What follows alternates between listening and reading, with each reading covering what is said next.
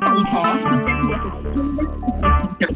And when my advisor is focused on my live. tech, I can focus on my small business. Get end-to-end solutions with the help of a Dell advisor, including PCs featuring Intel Core processors. Call an advisor today at 877 dell There's a new way to help cancer patients live longer. When people with advanced cancer report their symptoms to healthcare providers using an online program, they have a better chance of survival.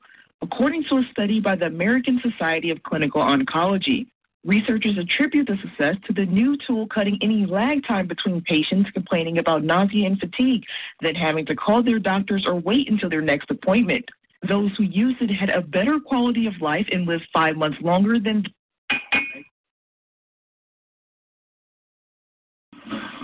SUNY Desti radio show is brought to you by Zoha Corporation and hosted by Sophia and Sohail enchanting melodies, songs of Pakistan and India, live calls, hot debates, and discussions on political issues and current affairs. Tabsere of Sohail, kitchen corner, poetry, horoscopes, and lots and lots of entertainment for two hours. And now, SUNY Desti.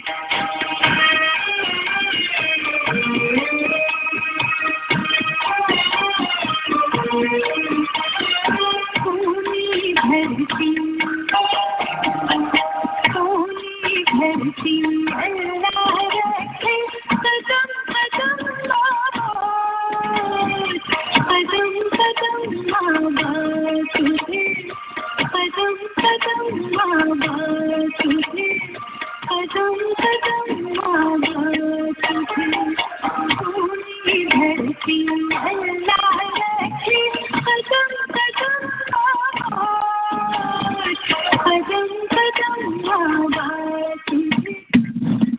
बिस्मिल्लाहिर्रहमानिर्रहीम Soni दत्ती radio show के साथ हाजिर है आपके RJs और मैं RJs के साथ बता दूँ आपके आरजेस हाजिर है आज आपका जूनियर आरजे भी हाजिर है यानी कि हमारा बेटा नबील जो छुट्टियों से पहले आया था और अब अभी छुट्टियाँ शुरू हो गई है इसलिए आज उसका सेगमेंट भी है listeners.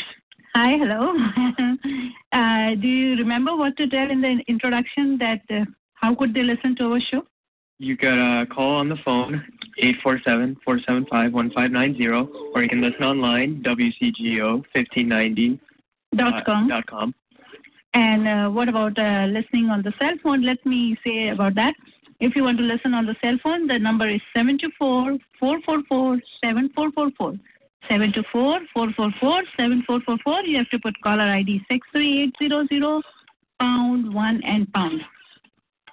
And do you remember the number to call the radio show? 847-475-1590. Yeah, the number is to call us uh, 847-475-1590, 847-475-1590. जी साहब सामिन मैं हूँ सोफिया हमारे साथ है नबील और हमारे साथ है मैं हूँ सोहेल सैयद आज पूरा फैमिली शो चल रहा है और इंट्रोडक्शन दिया हमारे बेटे नबील सोहेल ने। ज़बरदस्त आपका इंट्रोडक्शन है आपकी आवाज़ में बड़ी ज़बरदस्त बेस है। आपकी आपकी बहुत अच्छी है। इंटरटेन इंटरटेनमेंट का कोई शो होगा ना तो उसके लिए यू आर परफेक्ट जी सामिन अच्छे रमज़ान शुरू हो चुके हैं। पहला अशरा ऑलमोस्ट ख़त्म होने को है। दूसरा अशरा तीसरा अशरा शुरू होगा। बहुत सारी बातें हैं आपके रमज़ान के हवाले से, आपकी फरमाइशें नाथ हम कवालियाँ, अच्छी बात अशर पटेल साहब के साथ, और आपके साथ दिलचस्प गुफ्तगु, आपकी फरमाइशें, और सोफिया का टॉक शो और मेरे बेलाक तबसरे। बेलाक तबसरे में पॉलिटिकल बात आज है या नहीं है मेरे पास, वो एक थोड़ी सी बात उस पर ज़रूर करूँगा मैं, जो लंदन में बॉम्बिंग हुई। लेकिन जो जो फ्रस्ट्रेशन जो हुई है ना, वो सारे पाकिस्तानियों को इस रमज़ान के महीने में दुख पहुँचा है। वो कल का मैच जो आप हंस रही हैं सही है आप बात मज़हब को आप लिंक कर रहे हैं स्पोर्ट्स से नहीं मज़हब और स्पोर्ट्स का क्या है? वो मैं मैं तो सिर्फ़ उस पर बात करने की बात कर रहा हूँ और, और रमज़ान के महीने में कोई क्रिकेट खेली जा रही है तो उस पर बात करना कोई वो नहीं है। आपसे भी उस पर ओपिनियन लेंगे आखिर ये पाकिस्तान के शाहीन जो है वो ज़बरदस्त टाकड़े करते हैं इतने इतने मैचेस जीतते हैं और वेस्ट इंडीज के साथ सीरीज़ जीत के आए वो तीनों फॉर्मेट में वेस्ट इंडीज को हरा के आ रहे हैं। आई अभी जो है ना वो पीपीएल खेला वहाँ पे इतने इतनी जो है ना वो आ, कुछ क्रिकेट खेली है। और फिर अचानक ये I mean really we need to serious talk about that कि पाकिस्तान आखिर इंडिया से क्यों हार जाता है उस पर ज़रूर बातें करेंगे और बीच बीच में शो के आपसे भी राय लेंगे। और तबसरे भी होंगे और सोफिया का टॉक शो भी होगा। जल्दी से अपने प्रोग्राम का आगाज़ करें। प्रोग्राम का आगाज़ करने के लिए आज ही सामिन जब हम लोग अपने ज़माने में यानी कि मैं हमेशा जब भी कोई अच्छे दिन होते हैं उनको याद करते रहता हूँ क्योंकि हमारे लिसनर्स जो हैं वो सब हमारी ऑलमोस्ट एज के ही हैं और आ, वो ज़माने सब याद करते होंगे जी। रमज़ान रोज़े का टाइम हो रहा है, इफ्तारी का टाइम हो रहा है, इफ्तारी बन रही है, खुशबू हो रही है, पकोड़े फ्रूट चाट सब चीज़ें। और एक घर से दूसरे घर में जा रही है, उधर से इफ्तारी आ रही है, उधर से इफ्तारी जा रही है और बीच में जो है ना वो जगह जगह से नाते भी सुनने को मिल रही है। और ये एक नाच जो बड़ा पैगाम दिया करती थी हमें रमज़ानों का, वो कारी वही जफ़र की आवाज़ें, फासलों को तकल्लुफ़ है अगर हमसे। तो सुनते हैं सामीन आज अपने प्रोग्राम का आगाज़ करते हैं कारी वही ज़फ़र साहब की इस नात के साथ। को पुकारेंगे दूर से।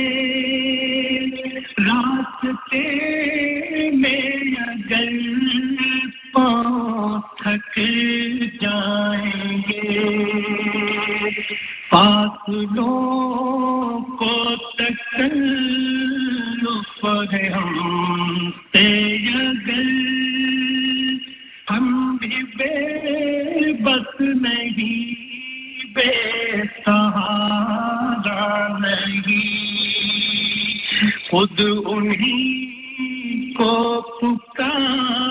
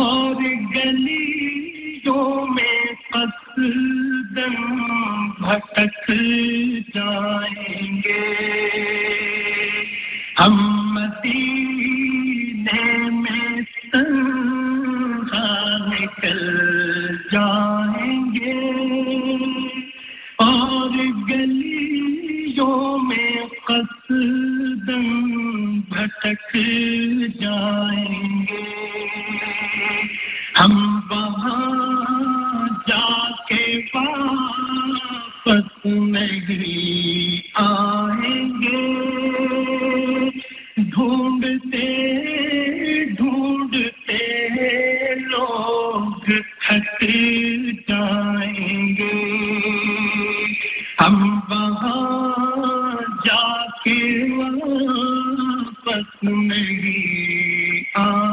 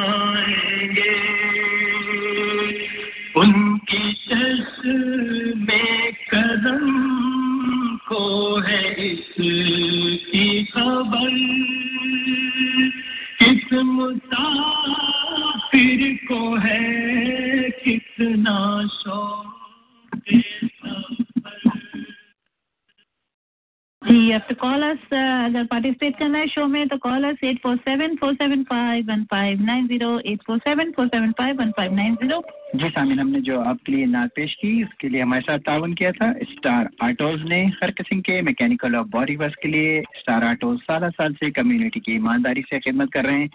नहायत प्रकार मैकेनिक्स, इलेक्ट्रिशियन और बॉडी वर्क के लिए जाने जाते हैं। नो हैंकी पैंकी सिर्फ़ गाड़ी में मौजूद प्रॉब्लम को ठीक करते हैं।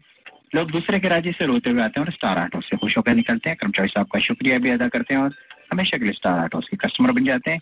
स्टार आटो भी विचांदे बाद गड्डी भी खुश थे। कस्टमर भी five thousand North Clark Chicago Illinois पे लोकेटेड है। सामिन इनका नंबर अपने इमरजेंसी नंबरों के साथ लिख के रखें क्योंकि गाड़ी किसी वक्त भी खराब हो सकती है। चौबीस घंटे खुले रहते हैं। स्टार ऑटोस का नंबर है seven seven three five six one nine five three three और इस नाथ के लिए हमारे साथ तावन के साथ स्टार ऑटोज है और अब टाइम हुआ है एक अच्छी बात का। अशोक पटेल साहब एक अच्छी बात के लिए तशरीफ़ ले आए। वालेकुम। छह मिनट लेट हो गया उसके लिए माफ़ी चाहता हूँ। बहुत शुक्रिया आपने माजरत कर ली और हमारे तमाम सुनने वालों ने आपकी माजरत भी कबूल कर ली। रमज़ान का वक्त रमज़ान का टाइम है तो वैसे ही है। तो वैसे भी ये सुना गया है कि अगर कोई माफ़ी मांगे ना जी। तो माफ़ कर देना चाहिए। अगर वो माफ़ नहीं करेगा ना तो कल अल्लाह भी उसे माफ़ नहीं करेगा। बिल्कुल बिल्कुल। मैंने आज जो इंसान माफ़ी मांगे और दूसरा उसको माफ़ कर दे ना तो फिर अल्लाह ताला भी कहेगा ये मेरे बंदों को माफ़ कर देता तो मैं इसको क्यों रब होके माफ़ ना करूँ? बिल्कुल बेशक बिल्कुल सही बात है। तो आप कैसी तबीयत आप लोगों की? कैसा जा रहा है रमज़ान? बस अल्लाह का शुक्र है सब ठीक जा रहा है सब सही चल रहा है ठीक ठाक चल रहा है रोज़े चल रहे हैं। इबादतें चल रही हैं ज़्यादा से हाँ। ज़्यादा नेकियाँ कमाने की कोशिश कर रहे हैं। आमीन अल्लाह ताला सबकी नेकियों को रोज़ों को तरावी को तिलावत कलाम पाक को अल्लाह ताला कबूल फरमाए। जी हाँ मतलब एक हदीस के हवाले से एक बात है ना कि रोजेदार को जो दो खुशियाँ हासिल होती है, एक तो एक खुशी वो होती है जब वो इफ्तारी करता है और दूसरी जब वो अपने रब से मुलाकात करेगा और रोज़े का सवाब देख कर खुश हो जाएगा, क्योंकि शायद हमें उसका अंदाज़ा नहीं है ना कि हमें इस रोज़े का अल्लाह ताला जो है ना वो डायरेक्ट अजर देने वाला है। तो बड़ी खुशी होगी जैसे उस जो एक इफ्तार करने की वो खुशी होती है और एक उस वक्त खुशी होगी जब हमें पता चलेगा कि जी वो रोज़े का सवाब कितना हमें मिलने है और रोज़े का तो जो सवाब है अल्लाह ताला ने वादा किया है कि इसका अजर रोजा मेरे लिए है हाँ, और इसका अजर मैं अजर दूँगा। मैं दूँगा बिल्कुल बेशक। इतनी सी इतनी सी बात को अगर जहन में सम, सम, रख लें हम समझ लें तो हमें खुद ही अंदाज़ा हो जाएगा कि कितना बड़ा अजर हमें रोज़े का मिलेगा मिलने वाला है इंशाल्लाह। तो आज की एक अच्छी बात में मैं एक बात बताना चाह रहा हूँ कि किसी भी इंसान को हम्म, उसकी किस्मत से ज़्यादा और वक्त से पहले कुछ नहीं मिलेगा। हम्म, यानी कि उसकी किस्मत से ज़्यादा भी नहीं मिलेगा और किस्मत से कम भी नहीं मिलेगा और वक्त से पहले भी नहीं मिलेगा। एक वक्त होता है मुकर्र हर चीज़ का हर काम का। जी जी। उस वक्त पे उसको मिलेगा। इसका एक वाक्य मैं सुनाता हूँ। एक बहुत ही बड़े सेठ थे उनकी एक इकलौती बेटी थी। हम्म, तो उन्होंने अपनी बेटी की शादी एक बहुत अमीर घराने में करा दी। हम्म, उसके बाद क्या हुआ कि उसका जो शौहर था हम्म, उसकी बेटी का उनका जो दामाद था वो निकट्टू था। अच्छा। तो वो जुआ और शराब और नशे में और मतलब उल्टे सीधे कामों में रहता था। हम्म, तो आस्ते आस्ते वक्त ऐसा आया कि वो बिल्कुल रोड पे आ गया। सारे बाप की जायदाद दौलत सब खत्म कर दी सब बेच बाच दिया अपने नशे में धोत हर वक्त और रोड पे आ गया। तो वो बड़े सेठ की जो बीवी थी यानी उसकी सास बोलती है कि सेठ साहब आप सारी दुनिया की इतनी मदद करते हो आप अपनी बेटी की भी कोई मदद करो अपने दामाद को भी कोई सपोर्ट करो। हम्म, हम्म, तो उन्होंने बोला कि भाई अभी वक्त नहीं है और अभी इसकी किस्मत में नहीं है अगर इसकी किस्मत से बढ़ के इसको मिलेगा नहीं और जो उसकी किस्मत में उसको मिल के रहेगा तो तुम फ़िक्र मत करो।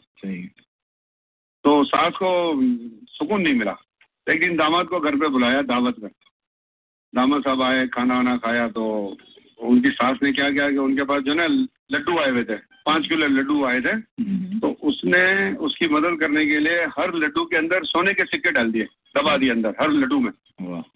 सोने के सिक्के दबा दिए और फिर दामाद को कहा कि बेटा ये मिठाई घर पे ले जाओ घर पे खाना जाके। हम्म, तो दामाद ने बोला अच्छा जी शुक्रिया बहुत बहुत पाँच किलो लड्डू ले गए। दामाद बाहर निकल आए घर से और जाने लगे तो बोले इतना वज़न क्या करूँगा? आगे एक दुकान थी हलवाई की मिठाई की दुकान थी मिठाई वाले को वो पाँच किलो लड्डू उन्होंने बेच दिए दामाद ने। हम्म, जिसमें सोने की हर लड्डू में सोने की अशरफिया थी। अच्छा। मिठाई वाले ने भी दुकान वो लड्डू लेकर रख लिए हम्म, तो दामाद साहब चले गए। हम्म, शाम को सेठ साहब जब घर पे आ रहे थे तो बोले यार चलो कल बड़ी रात है कुछ मिठाई ले लेते हैं मेले में बांट देंगे। तो उन्होंने बोला भाई लड्डू चाहिए। बोले कितने बोले पाँच किलो दे दो। उन्होंने वही डब्बा वही डब्बा उठा के सेठ साहब को दे दिया मिठाई वाले ने। अच्छा। वो लड्डू का डब्बा मिठाई वो सेठ साहब जो घर पे लेके आ गए। बोला बेगम को बोला बेगम कल बड़ा दिन है। हम्म, तो ये मेले में बांट देना। तो लड्डू का डब्बा देख के वो पहचान गई तो वही लड्डू का डब्बा है जो मैंने दिया था बोले आप सही से बताए ये लड्डू का डब्बा को कहाँ से मिला? हम्म, बोले कहाँ से मिला? मिठाई की दुकान वाले से मिला। तो उन्होंने पूरा माजरा बता दिया कि भाई देखो आपको मैंने मदद के लिए कहा था दामाद की आपने तो कोई ध्यान नहीं दिया। तो मैंने उन दामाद को बुला के ये लड्डू मंगा के लड्डू के अंदर सोने की अशरफियाँ भर के दामाद को दी कि बेटा ये ले जाओ आप घर पे खाना। और मैंने ये सोचा था कि वो जब घर पे जाके खाएँगे लड्डू खोलेंगे तो अंदर से सोने के अशरफियाँ मिलेंगी तो वो अपना कुछ कारोबार कर लेंगे इसको बेच के। तो पता चला कि दामाद ने वो लड्डू जो है मिठाई वालों को बेच दिए। हम्म, और मिठाई से वो लड्डू फिर सेठ साहब खरीद के घर पे ले आए। तो जो सेठ साहब का मुकद्दर था सेठ साहब को मिल गया। ना हलवाई की दुकान हलवाई के नसीब में था ना दामाद के नसीब में था वो वापिस सेठ साहब के घर पे आ गए। ज़बरदस्त नसीहत आमेज बात थी मैं तो ये ये बात सुन के जो है ना वो रोंगटे खड़े हो गए। इसलिए भाई यकीन कर रहे हैं कि वो अल्लाह ताला किस किस किस किस जराए से आपको देता है और कहाँ से क्या बात नामुमकिन से मुमकिन हो जाती है। क्या हाँ। तो बहुत तो वक्त से पहले समझने का और। मुकद्दर से हाँ, और सही। मुकद्दर से ज़्यादा भी नहीं मिलता। बिल्कुल सही। बिल्कुल सही तो हमें अपनी मेहनत से ईमानदारी से अपने जो भी रोज़गार के जरा हैं हम्म, अल्लाह पे भरोसा करके अपनी मेहनत से अपना रिस्क हलाल कमाना चाहिए। हम्म, हम्म, कि उल्टे सीधे तरीकों से भी जो है अगर रोजी आ भी गई ना तो वो बड़ी मुश्किल से फिर वो बड़ी तकलीफ़ से फिर निकलती है वापस। हाँ वो चली भी वैसे ही जाती है या उसके हाँ। बदले में दूसरी किस्म की बरकत नहीं होती उसमें। दूसरी किस्म की तकालीफ आप पे आ जाती है उसके बदले आ जाती है और फिर क्या आदमी वो भेजा मुकदमों में चला जाता है तो वो पैसा वकील खा लेते हैं या पुलिस वाले खा जाते तो हैं या ही डॉक्टर हाँ। हम्म। हाँ या तो डॉक्टर ले जाते हैं आपके गुर्दे फेल हो जाते हैं आप डायलिसिस में चले जाते हैं इतना खर्चा जो है आपने आराम का कमाया हुआ वो आराम में ही चला जाता है। जी जी जी बिल्कुल और फिर सजा अलग मिलेगी। फिर जब इतने झटके लगते हैं तो फिर दिल को भी एक झटका लगता है और हार्ट अटैक भी हो जाता है। जी जी जी तो इससे बेहतर है कि अल्लाह ताला हम सबको और इसके हलाल अदा फरमाए और मेरी दुआ है कि अल्लाह ताला जितने भी बेरोजगार हैं उन्हें हलाल और आसान रिस्क अदा करे और जिनके रोज़गार है उनमें अल्लाह ताला खैर बरकत अदा फरमाए। आमीन बहुत अच्छा वालेकुम व रहमतुल्लाहि व बरकातुहू। बहुत अच्छा अच्छा वाक्य वालेकुम। सलाम वालेकुम सलाम कैसे हैं आप? हाँ। बस अल्लाह का शुक्र है? हाँ। हाँ रोज़े बस चल रहे? हाँ। जी जी बिल्कुल फरमाइश बताएँ। मंसूर भाई बल्कि हम तो ख्वाहिश करते हैं कि जितने लोग खानों की फरमाइश करते थे वो सब है। आपने भी नश किया ना वो? हम्म। काली भाई जो हमने सुने। जी नहीं नहीं फरमाइश किया सभा अच्छा अरे वाह क्या हमारे बात हमारे जितने सुनने वाले हैं वो सब दिल से दिल को रहा है सबको एक दूसरे के साथ मैं ये बिल्कुल जल्द बार बताऊँ मैं यही सोच बैठा था। हाँ हाँ। साथ आया था। देख लें हमारा रेडियो की आवाज़ के ज़रिए नहीं बल्कि एक रूहानी कनेक्शन भी है तमाम सुनने वालों के साथ।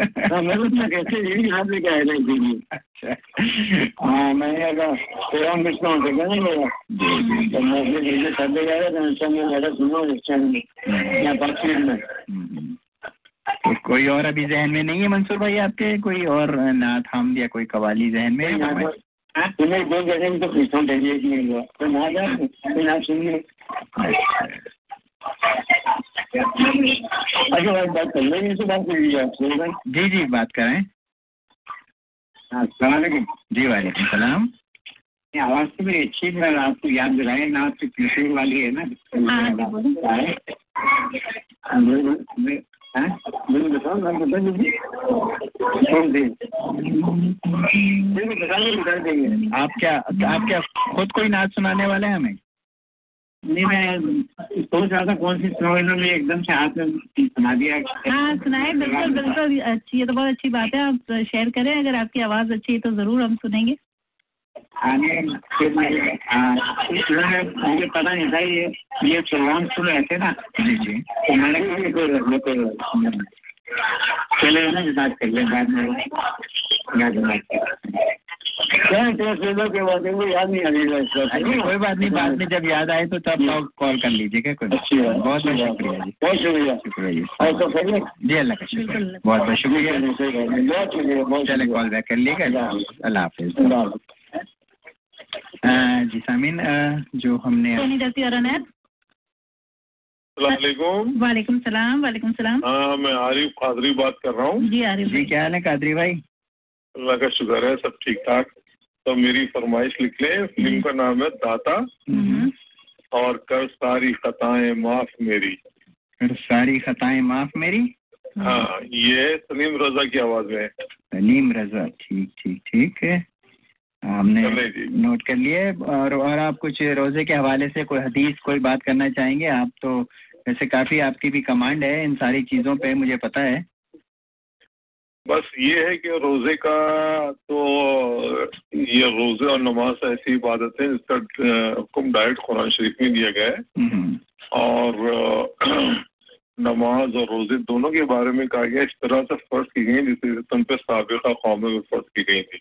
हम्म, तो इसको और इस इबादत को डिनाइड किसी सूरत में नहीं कर सकते। हम्म। सिवाय कुछ कुछ कंडीशन हैं जैसे सफ़र और बीमारी वगैरह की?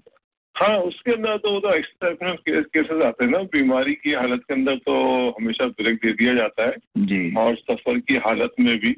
सफ़र की हालत में भी एक दफ़ा रसूल अल्लाह सल्लल्लाहु अलैहि वसल्लम से किसी ने पूछा था ये सवाल कि सफ़र की हालत में मैं हमेशा रोज़े रखता हूँ इस दफ़ा मैं रमज़ान में सफ़र पे जा रहा हूँ तो मैं रोज़े रखूँ सफ़र में ना रखूँ तो रसूल ने उसको जवाब दिया कि तुझे इख्तियार है चाहे रोजा रख या चाहे ना रख यानी कि दोनों उन, उसके कंडीशंस पे उनके जो है ना वो वो छोड़ दिया कि रखना चाहे तो रख ले ना रखना चाहे तो माफ़ है तुझे वो।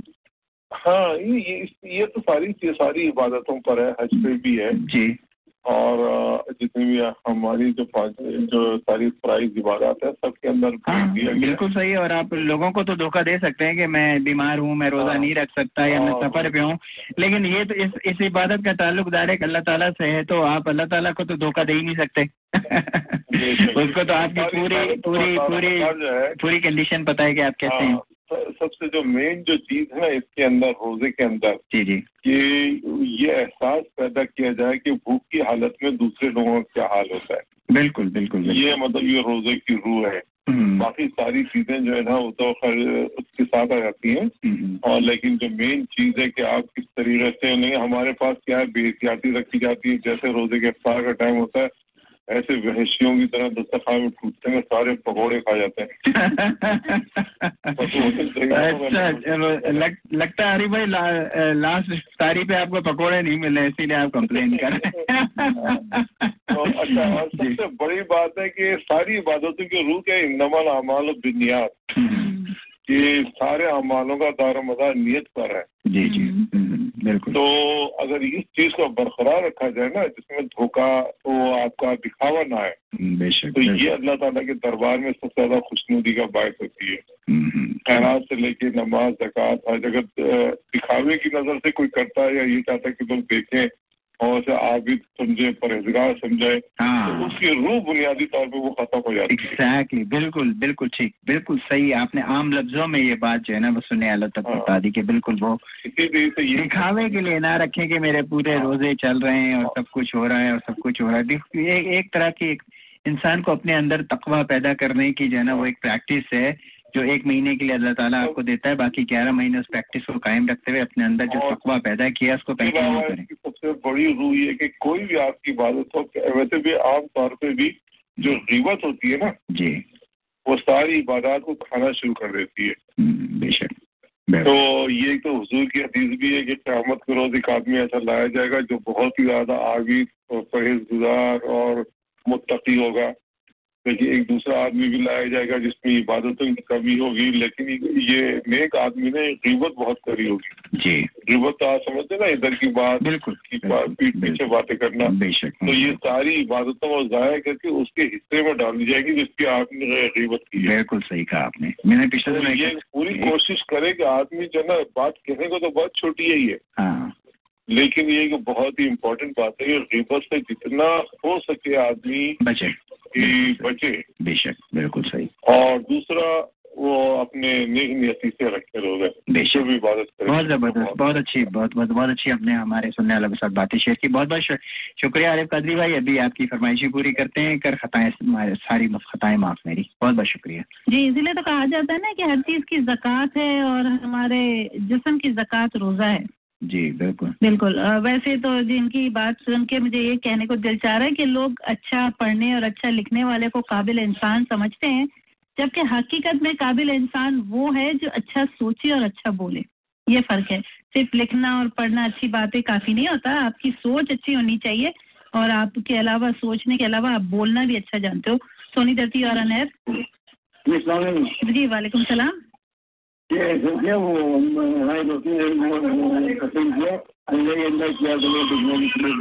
अच्छा, अच्छा, बिल्कुल। बैठे यहाँ पे।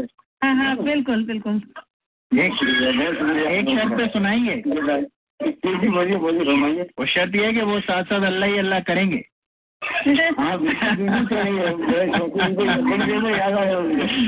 ठीक है ठीक है। पर आपने प्रॉमिस कर लिया जब हम अल्लाह अल्लाह सुनाएँगे तो साथ साथ अल्लाह ही अल्लाह वो करेंगे भी।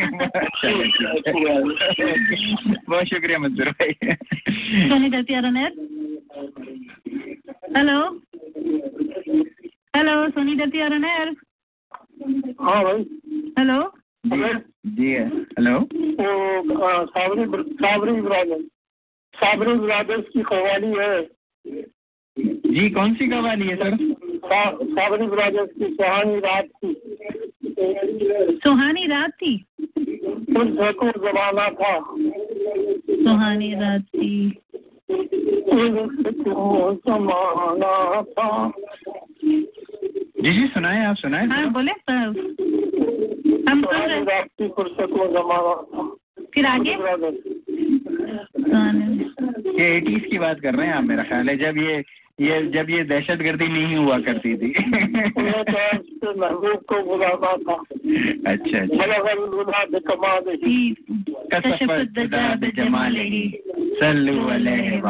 जी अभी सुनाते हैं आप अपना नाम बताना पसंद करेंगे या नहीं? हेलो। हाँ आप नाम तो बताइए अपना। अभी लगाते हैं सर अभी लगाते हैं। नाम बताएँगे अपना?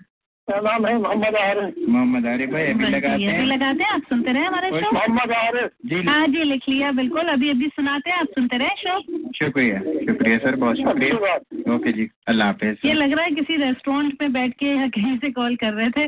जो हमने एक अच्छी बात शेयर की, इसके लिए हमारे साथ ताउन किया था, अनमोल कैटरिंग ने। अनमोल के खानों की क्या बात है, लोग उस तकरीब को भूल जाते हैं जो अनमोल ने कैटरिंग की हो, मगर अनमोल के खाने याद रह जाते हैं, तकरीब सौ लोगों की हो या हज़ारों की। अनमोल कैटरिंग का खाना आपको पहुँचता ऑन टाइम एवरी टाइम और लाइव बार भी बारबेक्यू आप चाहें तो आपकी तकरीब ऑन स्पॉट भी होता है, अपनी तकरीब तो यादगार बनाए। मौसी कैटरिंग कराए। कैटरिंग के लिए पटेल साहब के नंबर पर कॉल करें seven seven three six one zero four nine nine five एक अच्छी बात की अनमोल कैटरिंग ने ताउन किया था। आसमान की जीनत सितारों से है ज़मीन की जीनत परहेजगारों से है। इंसान दरख्त नहीं के खड़ा रहे और पत्थर नहीं के पड़ा रहे। ये तो अशरफ मखलूक़ात है उसे चाहिए कि याद इलाही में लगा रहे। जी हमारे साथ वो नए हमारे जूनियर होस्ट हैं यहाँ पर नबील साहब। वो कुछ कहना चाह रहे हैं आप लोगों से लिसनरों से? देखें आज वो क्या सेगमेंट है। मिनी टॉक शो है तो फिर um, मिनी टॉक शो चलो सुनो um, a guy gave his girlfriend a doll. She angrily grabbed the doll and threw it into the streets. तो फिर उसने क्या doll लिया ना और वो फेंक लिया streets पे. हाँ Her boyfriend came up and said, "Why did you throw away the doll?" Hmm, She answered, "Because I don't like the present." उसको नहीं अच्छा लगा ना doll तो फिर उसने फेंक लिया street पे. अच्छा He left and grabbed the doll when all of a sudden a car ran over him, causing his death. तो फिर वो उसके फ्रेंड की अच्छा oh, okay. street पे गया ना और फिर वो run over हो गया मर गया. हम्म, On the day of the funeral, the girl, weeping, grabbed the doll and hugged it. When she squeezed it hard, she heard her boyfriend's recorded voice saying, Will you marry me? ओह, तो फिर वो जब funeral में गई थी उसने क्या squeeze करा ना डॉल को और फिर उसके बॉयफ्रेंड वो रिकॉर्डेड करा था will you marry me Oh, what a शादी हाँ, in the doll, yeah. Hmm, what a sad story. Uh, हाँ, फिर when she dropped the doll in her shock and grief, out of the doll's pocket fell two rings and a note, note which said, Love what you have before life teaches you to love what you lose Oh, or lost. such a big lesson. Mhm. What is the lesson? तो फिर हाँ lesson है I mean love पहले ही करना चाहे इसलिए कि फिर टू लेट हो जाता है। तो मैं इसके बारे में सोच भी रहा था ना तो हम्म। मैंने समझ यंगस्टर्स के लिए मैं बोल रहा हूँ always take selfies with your parents grandparents any of your significant others इसलिए कि लिमिटेड टाइम है ना इसलिए इसलिए तो मैं मेरे पिक्चर मेरे फ़ोन पे अभी थ्री थाउज़ेंड प्लस पिक्चर्स है और मोस्टली सेल्फीज है मम्मा के साथ पापा के साथ कल ही मैंने फैमिली पिक्चर लिया था ना. हाँ, तो. फिर ये लेना चाहे ना पिक्चर्स इसलिए कि अगर जब पैसा होगा डेथ होगा फ्यूनरल पे जाना पड़ेगा फिर look Yeah, back because life is not forever and everybody has to die. हाँ लुक बैक करना है हम्म। फिर मेमोरीज पे जैसे मैं Good memories. मैं थोड़े से ब्रदर के साथ पिक्चर लेता तो फिर मैं उस पर भी देखता जब वो नहीं होता है कहीं वर्क पे होता है या कुछ ऑलवेज देखता हूँ तो फिर। ऑलवेज कोई कोई मेमोरी होना चाहिए किसी के तो फिर अगर कोई पेरेंट्स पूछे सेल्फी के लिए ऑलवेज बोलना चाहे हाँ इवन अगर गार्बेज के जैसे लग रहे हो ट्रैश के जैसे लग रहे हो फिर भी हाँ बोलना चाहे Oh, Yeah, wow. right. अभी भी ले सकता हूँ सारे यंगस्टर्स के लिए आपने ये मैसेज दिया कि पहले अपने पेरेंट्स और ग्रैंड पेरेंट्स के साथ सेल्फी लें हाँ? हाँ उसके बाद अपनी सेल्फी लें। अपनी सेल्फी तो आप कभी भी ले सकते हैं जब तक अलाइव अपने आप को देख हाँ। सकते हैं। मगर द पीपल जो चले जाते हैं उनके लिए मेमोरीज के रह जाते हाँ हैं। से, सेम इफ़ेक्ट तो नहीं होगा ना अगर कॉफिन के साथ सेल्फी लो जैसे रियल हम्म। पर्सन के साथ सेल्फी लो तो right yes so hmm. Right we all got the message बहुत अच्छा मैसेज था कि लाइफ में जो कुछ आपके पास है उस, उसी की कदर उसी वक्त करो इससे पहले कि आपको चले जाने के बाद किसी के रोना पड़े। दैट्स अ गुड लेसन और अभी एक और लेसन भी देंगे थोड़ी देर बाद मेरे बेटे साहब। ये हाँ, फरमाइश ये फरमाइश सुनते। हैं आरिफ काजी भाई की फरमाइश है कर सारी खताएँ माफ़ मेरी।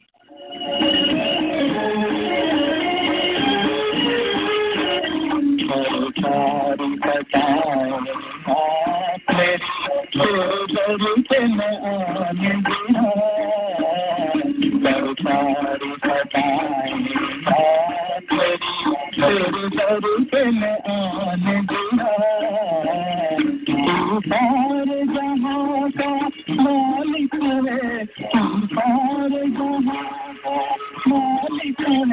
मेरा नाम है तेरे सिवा सरदार सिर्फ़ एहसास नदामत एक सजदा और चश्मे तर ए खुदा, कितना आसान है मनाना तुझको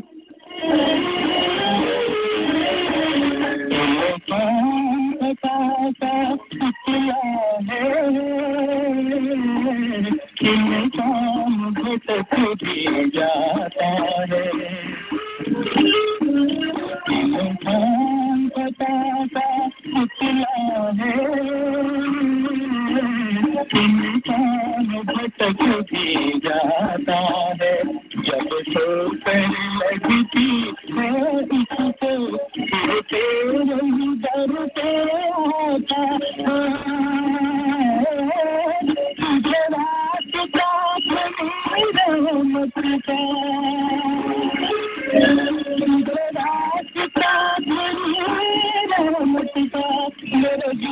को भूल भी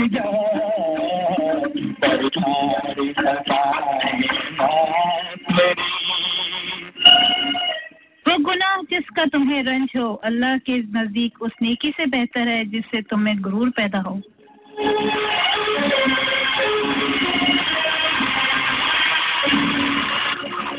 तेरे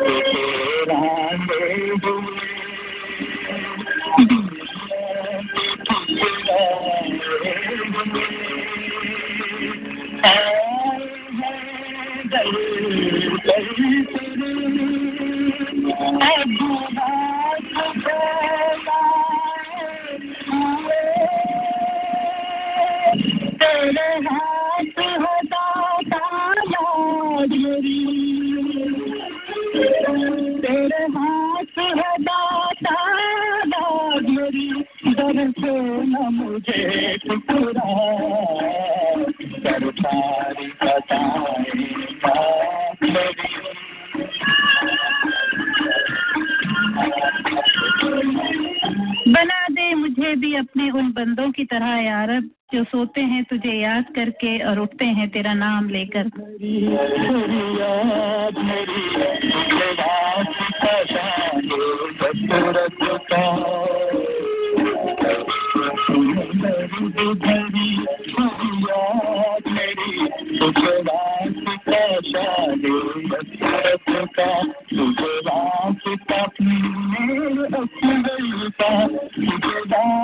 का चादर नबी का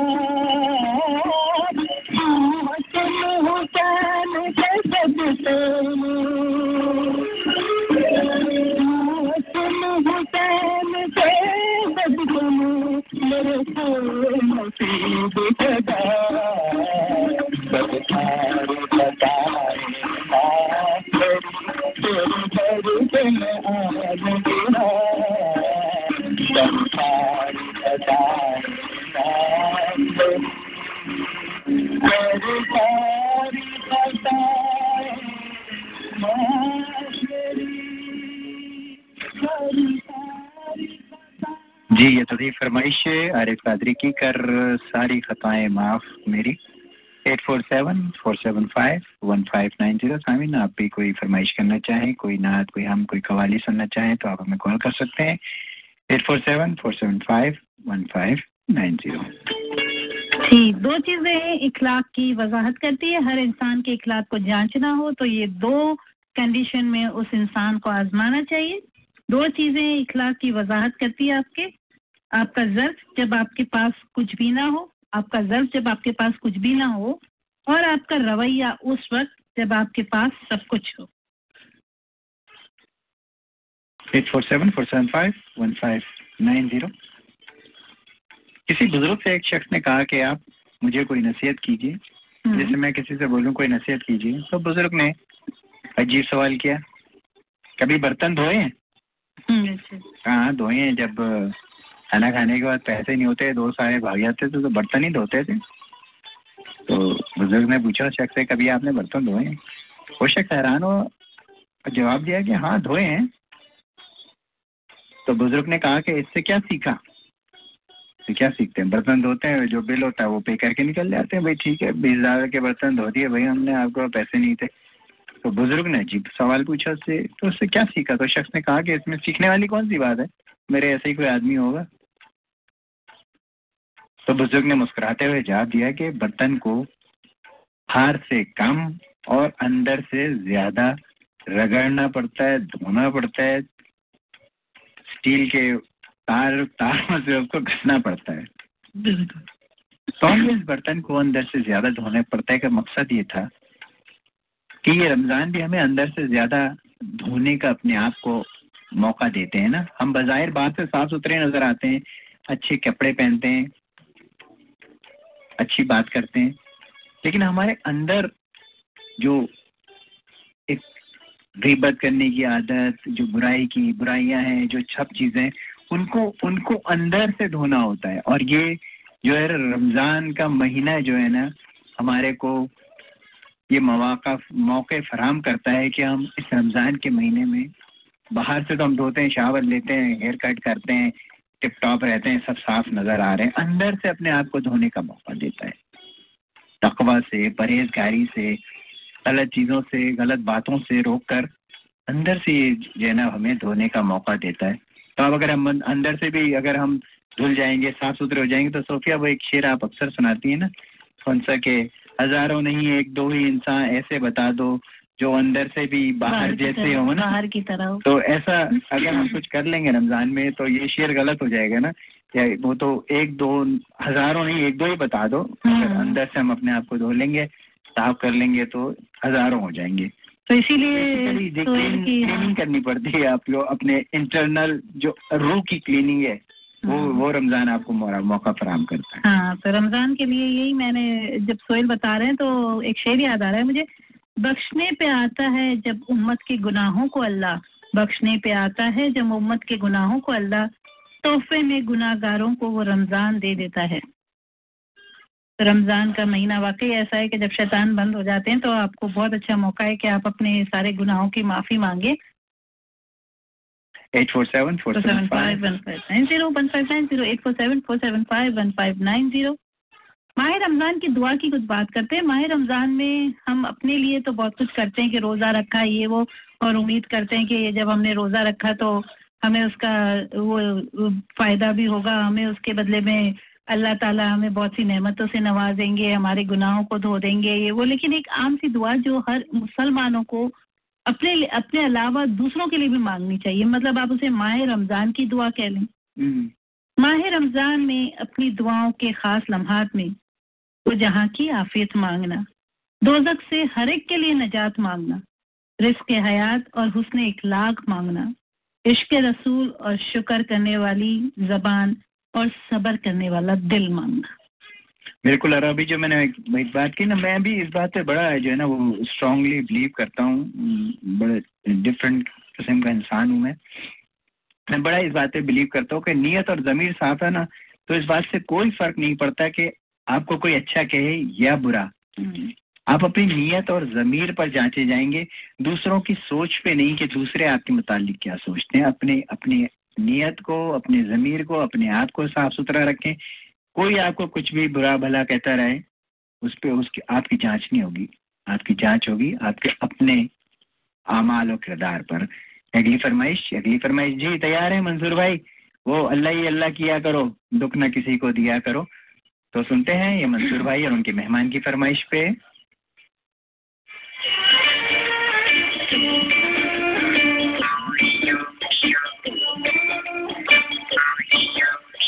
अल्लाह ही अल्लाह, किया करो। दुख न किसी को दिया करो। जो दुनिया का मालिक है, नाम उसी का लिया करो। अल्लाह ही अल्लाह।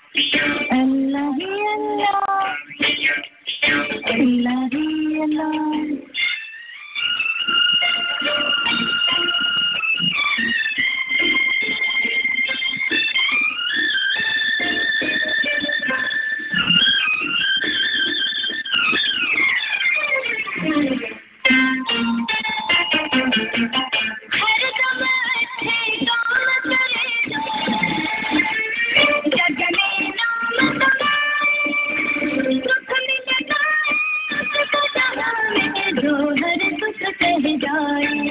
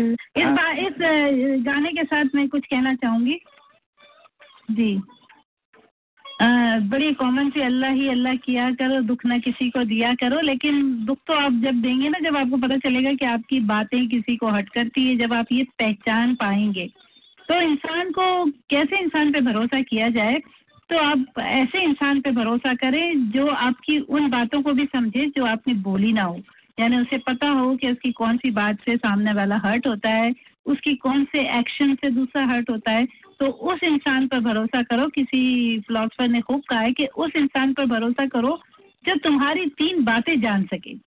मुस्कुराहट के पीछे दुख, गुस्से के पीछे प्यार, और चुप रहने के पीछे उसकी वजह। अगर ये इंसान, एक इंसान, दूसरे इंसान की इन तीन तीन चीज़ों को समझ नहीं सकता ना तो वो चाहे कितने ही साल उसके साथ रहे, उसका दोस्त बना रहे, उसका रिश्तेदार हो वो ये दावा नहीं कर सकता है कि वो दूसरे इंसान को जानता है।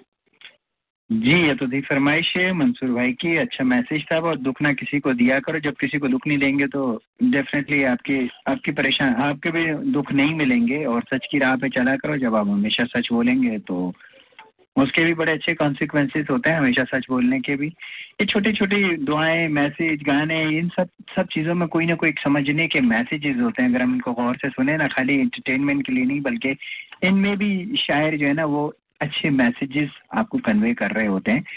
Eight four seven four seven five one five nine zero Samin अगर आपकी कोई फरमाइश है, आप हमें कॉल कर सकते हैं। Eight four seven four seven five one five nine zero और अभी फरमाइशें बाकी दो बाकी एक बाकी जी, आज का सवाल, आज का सवाल ये है कि सोचें आप जैसे आपका वॉलेट कहीं बैंक में रह गया, कहीं रास्ते में गिर गया, अब आप तो सोचेंगे ना, कभी भी दोबारा आपको मिलेगा नहीं, और वो आपको मिल जाए। आप गाड़ी खुली छोड़ के चले जाएँ कोई एक्सपेक्टेशन कर सकता है कि गायब ना हो।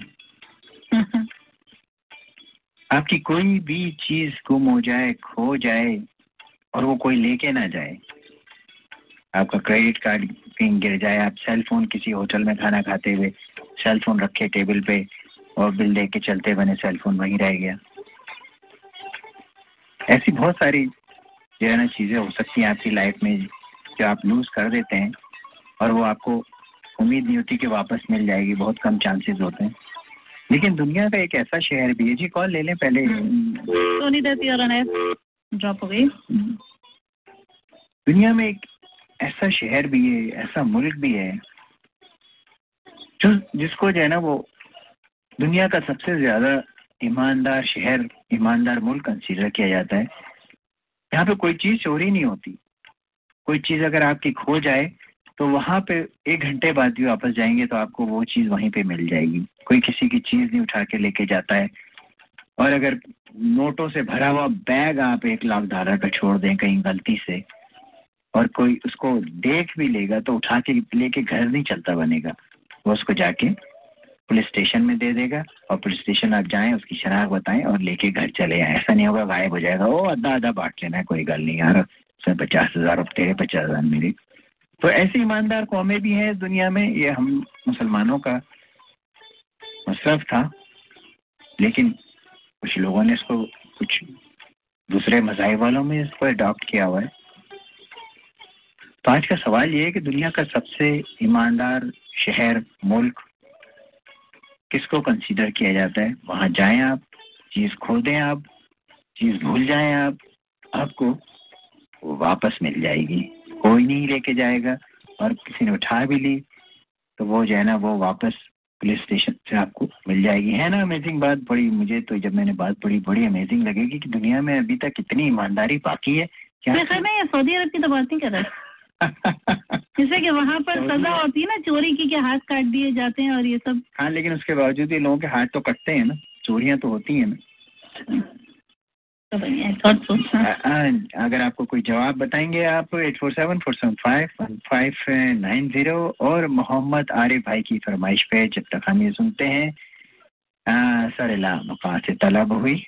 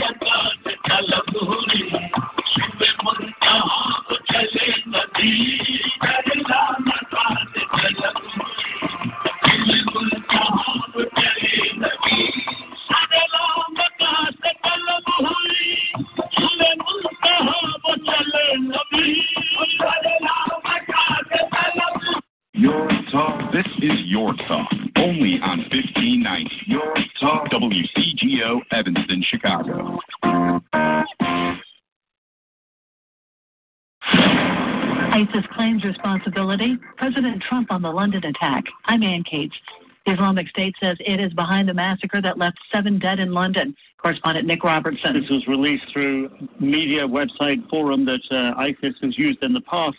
So this is a channel that they've used to claim attacks like this before, but it doesn't mean that this is necessarily true. They've offered no proof to back this up. President Trump, during an event in Washington, D.C., has denounced the bloodshed in London. We renew our resolve, stronger than ever before, to protect the United States and its allies from a vile enemy that has waged war on innocent life and it's gone on too long. Since the attack, the president has criticized the mayor of London and political correctness and called his proposed travel ban necessary. S&P futures down two points. The Nasdaq futures off six. The Dow futures down by nine points. I'm Ann Cates. President Trump is turning his attention to the U.S. infrastructure. A major push is being made as President Trump promotes a $1 trillion overhaul of the nation's roads and bridges. It kicks off with the president speaking from the Rose Garden on Monday about reorganizing the nation's air traffic control system. The Washington Post reports executives from major airlines have been invited to join Trump as he talks about one of his more controversial plans of spinning off the air traffic control functions of the FAA to a nonprofit corporation. He's then set to travel to Ohio and Kentucky on Wednesday to talk about the need for improving bridges and levees crucial to waterways. I'm Barbara Cusack in Washington. The Golden State Warriors now have a 2 0 lead in the NBA Finals by beating the Cleveland Cavaliers at 132 to 113 Sunday night in Oakland. The game marked the return of Warriors coach Steve Kerr. The best of seven series now shifts to Cleveland for two games with round three on Wednesday. I'm Ann Cates. Geico presents a voicemail from your friend Washing Machine. Hi, it's washing machine. It's about oh seven o'clock on Wednesday. So good news, bad news. First, I found your lost sock. Exciting.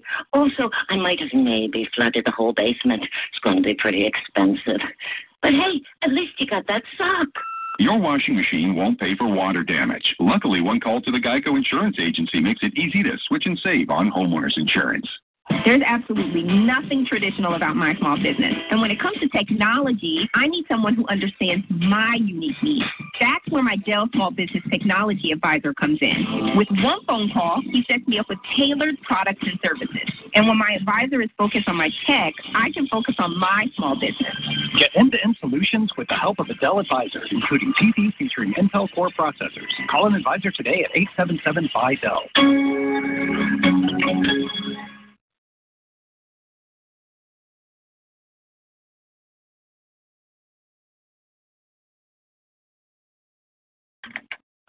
Yeah, we are back from the station ID. Uh, Let me see. दो दो question के जवाब आ रहे हैं सोनी दत्ती और on air hello, you are on air. Hello अस्सलाम वालेकुम वालेकुम सलाम वरहमतुल्लाह वबरकातु मुझे जवाब देना था। जी बेटा बोले। आ, जापान में कहीं से कोई चीज़ गुम हो जाती तो फिर मिल जाती है। जापान? इज़ दैट जापान ये आपको कैसे पता चला बेटा? जादू। जादू है आपके पास वाकई जादू है। सही बिल्कुल सही आपका। Smart answer is so smart बिल्कुल बिल्कुल ठीक है बेटा। मैं मैं कुछ रमज़ान का है कुछ खाना पीना नहीं दूँगा लेकिन मेरी तरफ़ से बेटे के लिए टेन डॉलर की ईदी हो गई ईद के मौके पे। थैंक यू नहीं अगर अगर उनको खाने का अगर वो बेटा आप लोग लंबाट जाना होता है कभी आप लोगों का? कभी कभार हम लोग जाते हैं। जैसे कि वहाँ पर जो विंग जोन है ना उनको उनका हमें देना है वो एक विंग बास्केट अगर आप उधर जा सकते हो तो उधर के लिए है।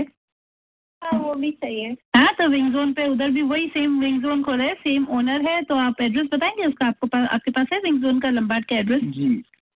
जी बेटा एक मिनट आप लिख रहे हो? रेडी हो जाओ? हाँ।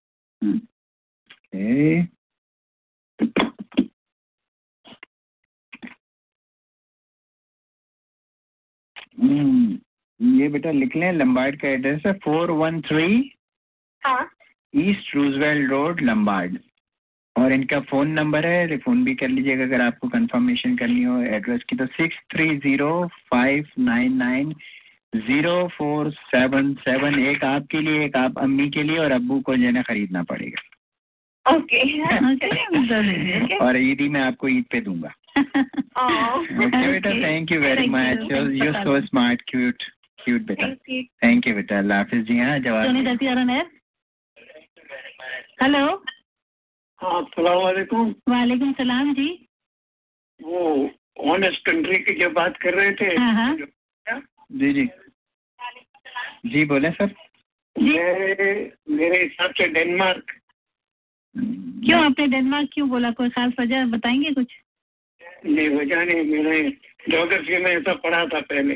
अच्छा नहीं वो एक बच्ची ने जवाब दिया है सर वो उसका जवाब जो है ना वो ये है और मैं भी सरप्राइज़ हूँ और हम लोग सब सुनने वाले भी सरप्राइज़ होंगे वो जापान का शहर टोक्यो है दुनिया की सबसे गुंजान आबाद वाली शहर वाला शहर।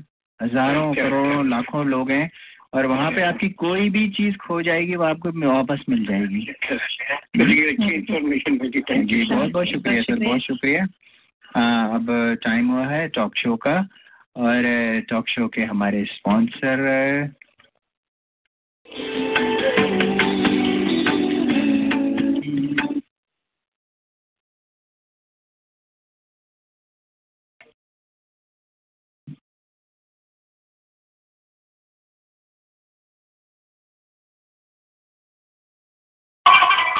सोफिया दीवान एवेन्यू पर आखिर ये सारी आवाम कहाँ जा रही है? सुहेल ये लोग अवामी बाज़ार जा रहे हैं। क्यों? क्योंकि पूरे दीवान पर सबसे अच्छी और सस्ती ग्रोसरी सिर्फ़ अवामी बाज़ार में ही मिलती है। जबिया हलाल गोश्त है उनके पास? ऐसा एथेंटिक जदिया हलाल के गैर जदिया साबित करने वालों को पचास हज़ार डॉलर का इनाम रखा गया है। जो गुज़श्ता दस साल से किसी ने नहीं जीता। आप ग्रोसरी और गोश्त में मैं वेस्टर्न यूनियन से पाकिस्तान पैसे भिजवा कर आता हूँ। अवामी बाज़ार वेस्टर्न यूनियन के ऑथोराइज डीलर भी है। आप पैसे यहाँ से भी भिजवा सकते हैं। इनका एड्रेस है two three four zero west Devon avenue Chicago और इनका फ़ोन नंबर है seven seven three two seven four two three three three क्या बात अवामी है बाज़ार क्या बात है अवामी बाज़ार की अवामी बाज़ार जी हमारे टॉक शो के स्पॉन्सर हैं अवामी बाज़ार और सोफिया जब तक आप कुछ सोच रही हैं जी, जी। हाँ तो मैं ख्याल में वो तो मैं एक एक जो है ना। एक वाक्य अपने सुनाऊं सुनाता चलूँ हाँ। एक बार रसूल सल्लल्लाहु वसल्लम ने शैतान को देखा कि वो कमज़ोर और लागर नज़र आ रहा है। आपने पूछा कि तेरा यह हाल क्यों हो गया? तो ये बड़ा इंटरेस्टिंग है। जब मैंने ये वाक्य पढ़ा तो मैं भी आई मीन सरप्राइज़ हुआ कि वाकई छोटी छोटी चीज़, बातें हैं छोटी छोटी चीज़ें हैं, लेकिन ये कितना, एक शैतानी ताकत भी हमारे साथ डाल दी गई। अगर वो शैतानी ताकत इस दुनिया में नहीं होती, शैतान नहीं होता तो तो समझे कि कोई बुराई जहन में नहीं आती कोई बुराई नहीं करता इंसान। लेकिन बहरहाल ये दुनिया बनाई अल्लाह ताला ने और उसके साथ साथ ये भी सब चीज़ें हमारे साथ लगाई और इसी में इम्तिहान भी है। बाकी अगर वो नहीं भी होता तो फिर इंसान और फरिश्ते में कोई फ़र्क भी नहीं रह जाता तो उससे पूछा कि क्यों इतना तेरे को क्या परेशानी इतना कमज़ोर क्यों नज़र आ रहा है? तो शैतान ने कहा कि रसूल खुदा मैं तेरी उम्मत के छह कामों की वजह से बहुत परेशान हूँ। और वो छह काम क्या है जिसकी वजह से शैतान परेशान होता है स्वामी? जी बट बहुत आम से हमारे रोज़मर्रा के मुसलमानों के काम हैं जिनकी वजह से शैतान परेशान होता है। पर हम शायद वो छोड़ भी नहीं सकते और ना ही छोड़ छोड़ना चाहते हैं। उसने जवाब दिया एक तो काम जो है मैं तेरी उम्मत की वजह से कि, कि उस काम से बहुत परेशान हूँ कि जब भी वो मिलते हैं आपस में तो सलाम करते हैं। देखें आम सी बात है हम सब मुसलमान एक दूसरे को मिलके अस्सलाम वालेकुम कहते हैं। और साथ में मतलब बरकातों भी लगाने से अच्छी बात होती है। लेकिन एटलीस्ट अस्सलाम वालेकुम तो कहते हैं। उसकी वजह से वो परेशान है कि ये ये छोड़ते नहीं एक दूसरे को अस्सलाम वालेकुम कहना। एक दूसरे से हाथ मिलाते हैं। ये एक, एक दूसरे के लिए करम जोशी का मुजाहरा होता है भाईचारगी का मुजाहरा है अब इन लोगों ने तो हाथ मिलाने की बाकी रसूमात तो ख़त्म कर दी हैं कि कहीं दूसरे के हाथ के जरासीम मेरे हाथ पे ना लग जाएँ। लेकिन वो एक जो एक दूसरे के साथ करम जोशी भाईचारगी प्यार मोहब्बत होती है ना, वो हाथ के लिम्ब से ही आती है दूसरे की। तो अगर कोई जरासीम लग जाने की वजह से इसको, इस बात को, इस अमल को तर्क करता है तो बेहतर ये समझ ले कि इसकी वजह से शैतान ज़रूर परेशान होता है कि भाईचारगी का मुजाहरा कर रहे हैं दो मुसलमान आपस में हाथ मिला के। और तीसरी जो परेशानी जो उसको हुई, वो भी बड़ी अजीब व गरीब है सामी। कहने लगा कि हर काम का इरादा करने से कबल तुम तेरी उम्मत, ये मुसलमान जो है, वो इंशाल्लाह कहते हैं। ये भी बात मुझे बहुत बदर करती है कि हर चीज़ वो अल्लाह से एक्सपेक्ट करते हैं कि इंशाल्लाह अल्लाह ने चाहा तो। तो इससे भी मैं इस बात से भी बहुत बदर होता हूँ और हम लोगों की तो खैर, हम सब मुसलमानों की बचपन से आदत है। वो और बात है कि कुछ लोगों ने उसको गलत वे में ले लिया और बात को टालने के लिए इंशाल्लाह कहना शुरू कर दिया। लेकिन एक्चुअल तो बात, वो काम को करने के इरादे के लिए इंशाल्लाह, अगर अल्लाह ने चाहा तो ज़रूर होगा। तो हम इस बात को भी जारी रखें। इससे भी परेशान होता है वो शैतान, कि इंशाल्लाह जब हम कहते हैं, बोला अच्छा और क्या बात है? अल्लाह ताला ने पूछा एक एक और बात जो है, वो गुनाह हो जाए तो इस्तगफार करते हैं, तोबा करते हैं, अल्लाह ताला मुझे माफ़ कर दे, मुझसे गुनाह हो गया। ये बात भी मुझे बड़ी बदर करती है इन लोगों की, मेरी उम्मत की। तो अगर हम ये फील करें कि हमसे कोई गुनाह हो गया है दानस्तगी में, नादा दानस्तगी में इंसान खता का पुतला है कभी कभी खता कर बैठता है, जब उसको रियलाइज़ करता है कि मैंने गलत काम कर लिया है तो अल्लाह से माफ़ी मांग ले उसके इस्तफार कर ले, तोबा कर ले। ये बात भी शैतान को बहुत परेशान करती है। ये कैसी उम्मत है? अच्छा और क्या बात परेशान करती है? और एक बात और मुझे इन मुसलमानों की या तेरी उम्मत की परेशान करती है, वो ये है कि जब भी वो आप सल्लल्लाहु अलैहि वसल्लम का नाम सुनते हैं, यानी कि आपका नाम सुनते हैं तो सलवात पढ़ते हैं। तो ये बात भी मुझे बड़ी परेशान करती है। ये सब रोज़मर्रा की बातें हैं जो हम मुसलमान आपस में करते हैं। पढ़ते हैं और उससे शैतान परेशान होता है दूर भागता है। और एक आखिरी जो बात उसने करी कि मैं इससे बहुत परेशान होता हूँ। हर काम करने से पहले बिस्मिल्लाह रहमान रहीम पढ़ते हैं। इससे शैतान बहुत परेशान होता है।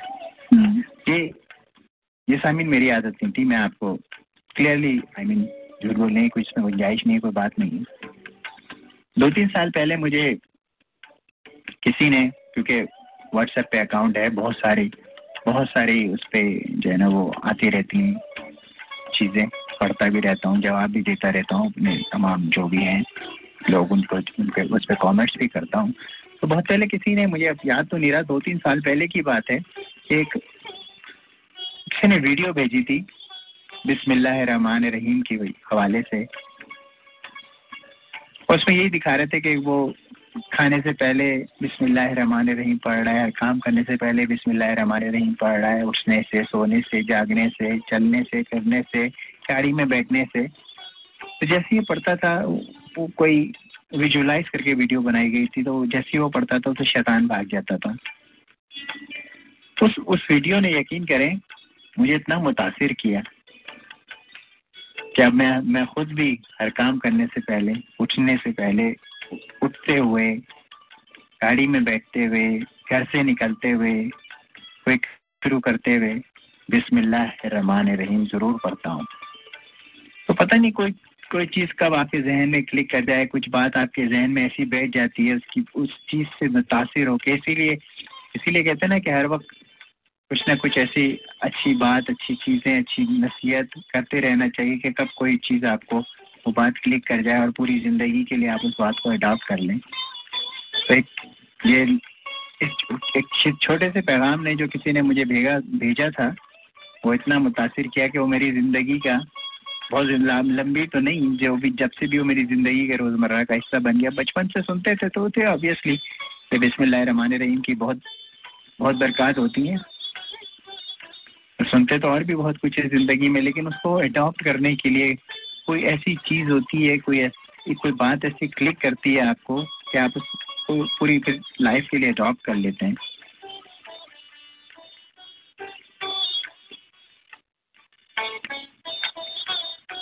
Eight four seven four seven five one five nine zero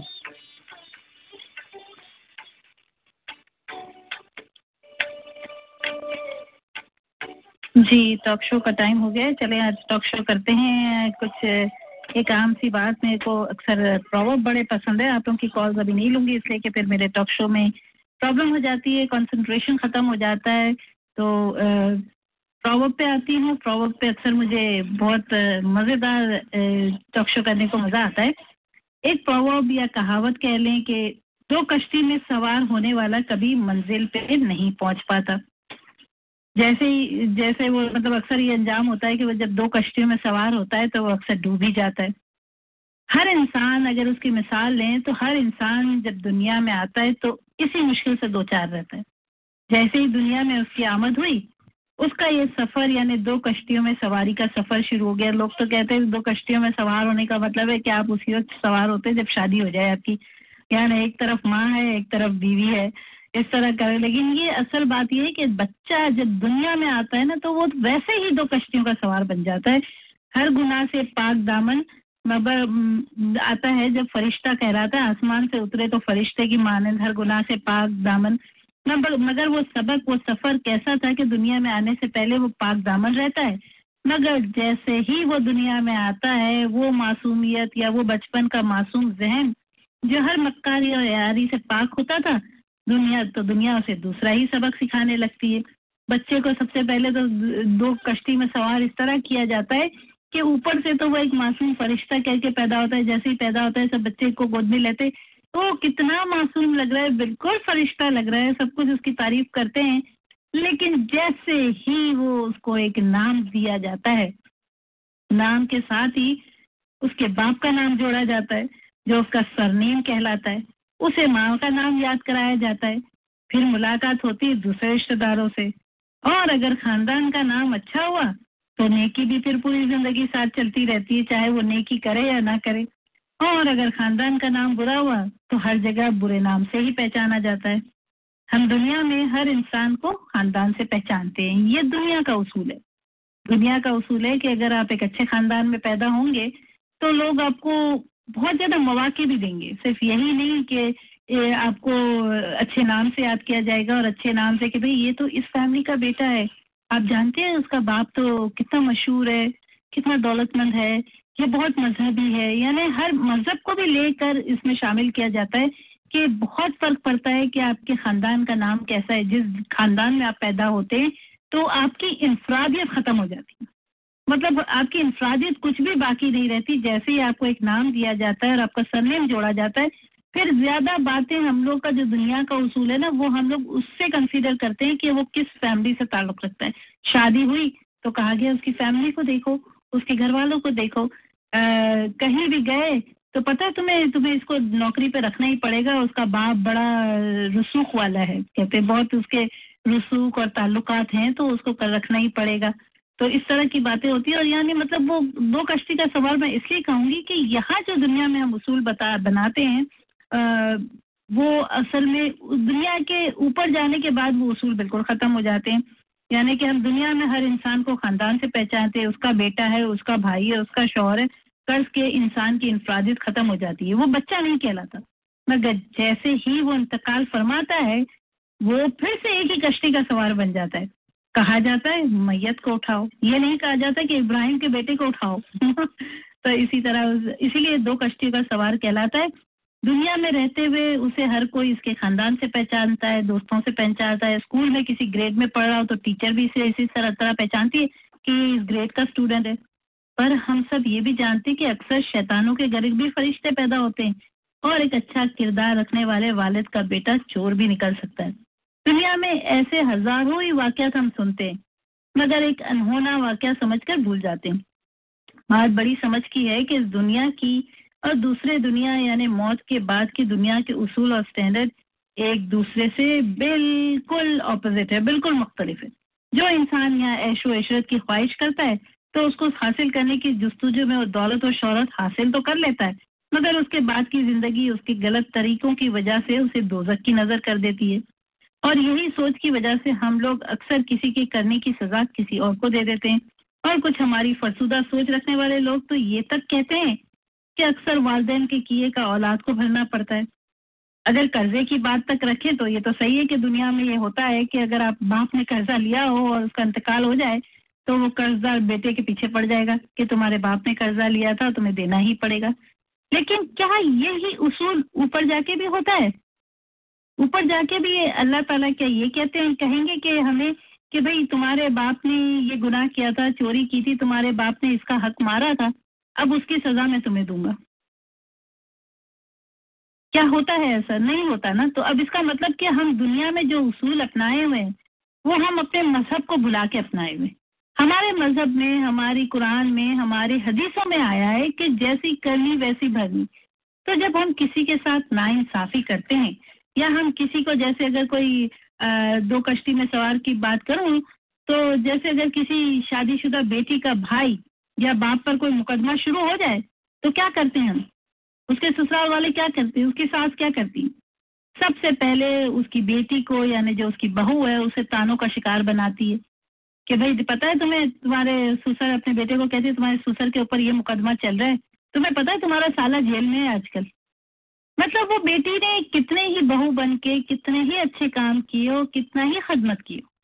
पल भर में हम दुनिया के उसूलों के हिसाब से उसकी सारी नेकियों को, उसकी सारी खिदमात को भुलाकर उसे फ़ौरन उसके खानदान का नाम और खानदान के किरदार की याद दहानी कराते हैं। लेकिन दुनिया में होता है, दुनिया का मैंने कहा उसूल इसलिए अलग है कि हम कभी इन चीज़ों पे गौर नहीं करते हम अगर कोई ऐसा वाक्य सुनते हैं ना कि किसी मौलाना के घर का बेटा जो चोर हो गया और पकड़ा गया और चोरी के इल्ज़ाम में पकड़ा गया तो हम समझते हैं कि ये वंश इन वाइल होता है, यानी करोड़ों, हज़ारों में कभी एक आध वाक्य ऐसा होता है। हम एक फरसुदा सोच समझ से आगे नहीं बढ़ते। हमारे नज़दीक अगर अच्छी लड़की चाहिए, खानदान के लिए अच्छी शादी करनी है तो हम उसके और कोई बैकग्राउंड चेक नहीं करेंगे। हम उसके घर अगर पहली मरतबा कदम रखेंगे उस लड़की को देखने के लिए, अपने बेटे के लिए तो 90 परसेंट वजह उसकी यही होगी कि उस खानदान का नाम अच्छा है। या फिर दूसरी वजह जो होगी लड़की खूबसूरत है। तो ये सब जो दुनिया की चीज़ों को हम देखते ना हम को तो नहीं देखते। हम उसके बारे में अच्छी बातें सुन के इतना गौर नहीं फरमाते लेकिन हम सिर्फ़ ये देखते हैं खानदान का नाम अच्छा है या फिर बे, बे, उस लड़की को कहीं देख लिया बड़ी खूबसूरत लड़की है बड़ी खूबसूरत लड़की है। यंग जनरेशन अगर बेटे का रिश्ता करने जा रहा है तो यंग जनरेशन ये देखेगी कि उसके पास कितनी ब्यूटी है। या फिर हम देखेंगे कितनी तालीम याफ्ता है। तो क्या आप समझते हैं कि जो दुनियावी तालीम कम हासिल करते हैं और जिनके पास मजहबी तालीम ज़्यादा होती है या जो अल्लाह से बहुत करीब होते हैं तो उनके स्टैंडर्ड को हम क्यों डिग्रेड करते हैं? उन्हें हम एक मौका क्यों नहीं देते बेनिफिट ऑफ़ डाउट क्यों नहीं देते कि हो सकता है ये मास्टर्स की भी लड़की नहीं है, लेकिन हो सकता है इखलाक के तौर पे ये लड़की अच्छी हो। हमें उसको देखने जाना चाहिए। लेकिन हम तो अगर खानदान अच्छा है, अगर खूबसूरत है, अगर दौलतमंद है, रसूख वाली है तो हम हमेशा यही करते हैं। हालाँकि ऐसा नहीं होना चाहिए कि खानदान के बारे में, आपको खानदान के बारे में ज़रूर पता करना चाहिए। एक एक ऑप्शन होना चाहिए। लेकिन उसके अलावा हमें ये भी देखना चाहिए कि वो लड़की से मुलाकात करके कि आपको कैसी लगी खदमत गुजार है या क्या है, कैसी लगी, आपको तमीज़दार है या सिर्फ़ उसकी खूबसूरती देख के या उसका ख़ानदान का नाम देख के एक छोटा सा वाक़ याद आ रहा है कई सालों पहले पढ़ा पढ़ा था कहीं कि एक पामिस्ट होता है तो दो दोस्त, एक, अपने तीसरे दोस्त की शादी का दावतनामा आता है तो वो चाहे दोनों दोस्त कहते हैं कि ये तो हमारे बचपन का दोस्त है, हम इसकी शादी तो ज़रूर अटेंड करेंगे, लेकिन वो शादी ज़रा दूर होती है और उन्होंने ज़रा दूर जाना होता है तो उस ज़माने में की बात है कि जब ये इतनी ट्रेन के रास्ते और ये सब हुआ नहीं करते थे प्लेन्स वगैरह इतने नहीं होते थे तो उन्होंने वो क्या कहते हैं कि अगर हम पैदल जाएँगे तो हमें आठ घंटे लगेंगे। तो चलो पैदल ही निकल जाते हैं। तो वो पैदल सुबह सवेरे जैसे ही सूरज निकलता है वो वैसे निकल जाते तीसरे दोस्त की शादी में तो रास्ते में एक पामिस्ट मिलता है साधु बाबा कह लें या कुछ भी। आ, तो वो साधु बाबा इन्हें रोकता है। और बोलता है कि तुम अपनी किस्मत के बारे में हाल जानना चाहोगे? तो वो एक दोस्त का नाम मिट्ठू होता है एक का जग्गू होता है। तो वो दोनों दोस्त बड़े वो हो जाते हैं एक्साइटेड हो जाते हैं, बोले, ठीक है, बिल्कुल बिल्कुल उस उस जमाने में ये लोग साधु बाबा और ऐसे लोगों पे बहुत नजूमियों पे बड़ा बड़ा भरोसा करते थे। तो उन्होंने वो दोनों रुक जाते हैं तो वो कहता है वो पामिस जग्गू को। जग्गू को कहता है कि तुम बहुत ये सफ़र से वापसी पर तुम्हारे पास बहुत बड़ा खजाना होगा। वो बड़ा खुश हो जाता है। लेकिन फिर वो दूसरे को कहता है मिट्टू को कहता है, वो पामिस्ट के बड़े अफसोस की बात है कि तुम शायद इस सफ़र से ज़िंदा वापस ना आ सको। तुम्हारे को एक सांप ऐसा डसेगा कि उसका जहर पल भर में तुम्हारे पूरे जिसम में फैल जाएगा और तुम बच ना पाओगे। तो वो बड़ा अफसरदा हो जाता है एक दोस्त। वो कहता है, अल्लाह मालिक है। उसमें वो सोचता है कि देखा जाएगा देखा जाएगा। अब वो क्या कर सकता था? या तो घर जाके छुप जाता, या फिर अपने दोस्त की शादी में जाता। फिर उसका दोस्त कहने लगता है जो, जिसने ये सुना होता है कि मैं दौलतमंद हो जाऊँगा वो देखता है अपने दोस्त को परेशान तो वो बोलता है, चलो चलो, छोड़ो ऐसी बातों को यकीन नहीं करो। उसे कि उसके बारे में तो अच्छी बात कही गई होती। तो वो उसे सीरियसली नहीं लेता, बल्कि वो सोचता है कि चलो, मेरे बारे में बात ठीक हो जाए, भले मेरे दोस्त के बारे में हो या ना हो। उसको उससे कंसर्न नहीं रहते। दोनों आगे जाते जब आगे जाते तो उन्हें एक मंदिर नज़र आता है। मंदिर नज़र आता है तो मंदिर जब नज़र आता है तो वो जो जिसको बारे में उसने कहा होता है मिट्टू को कि तुम्हें एक सांप डस लेगा तो वो सोचता है कि मैं इतना बड़ा तोहफा लेके जा रहा हूँ, पता नहीं मैं अपने दोस्त की शादी में पहुंचूँगा या नहीं। और ये जो मैंने इतना सारा खाना लिया है, पता नहीं रास्ते में मुझे सांप डस ले, कब मैं उसके, उसकी शादी तो शाम को है और ये नजूमी बाबा ने साधु बाबा ने कहा है कि बहुत जल्दी ऐसा होगा कि तुम्हारे को सांप डस लेगा और तुम बचोगे नहीं।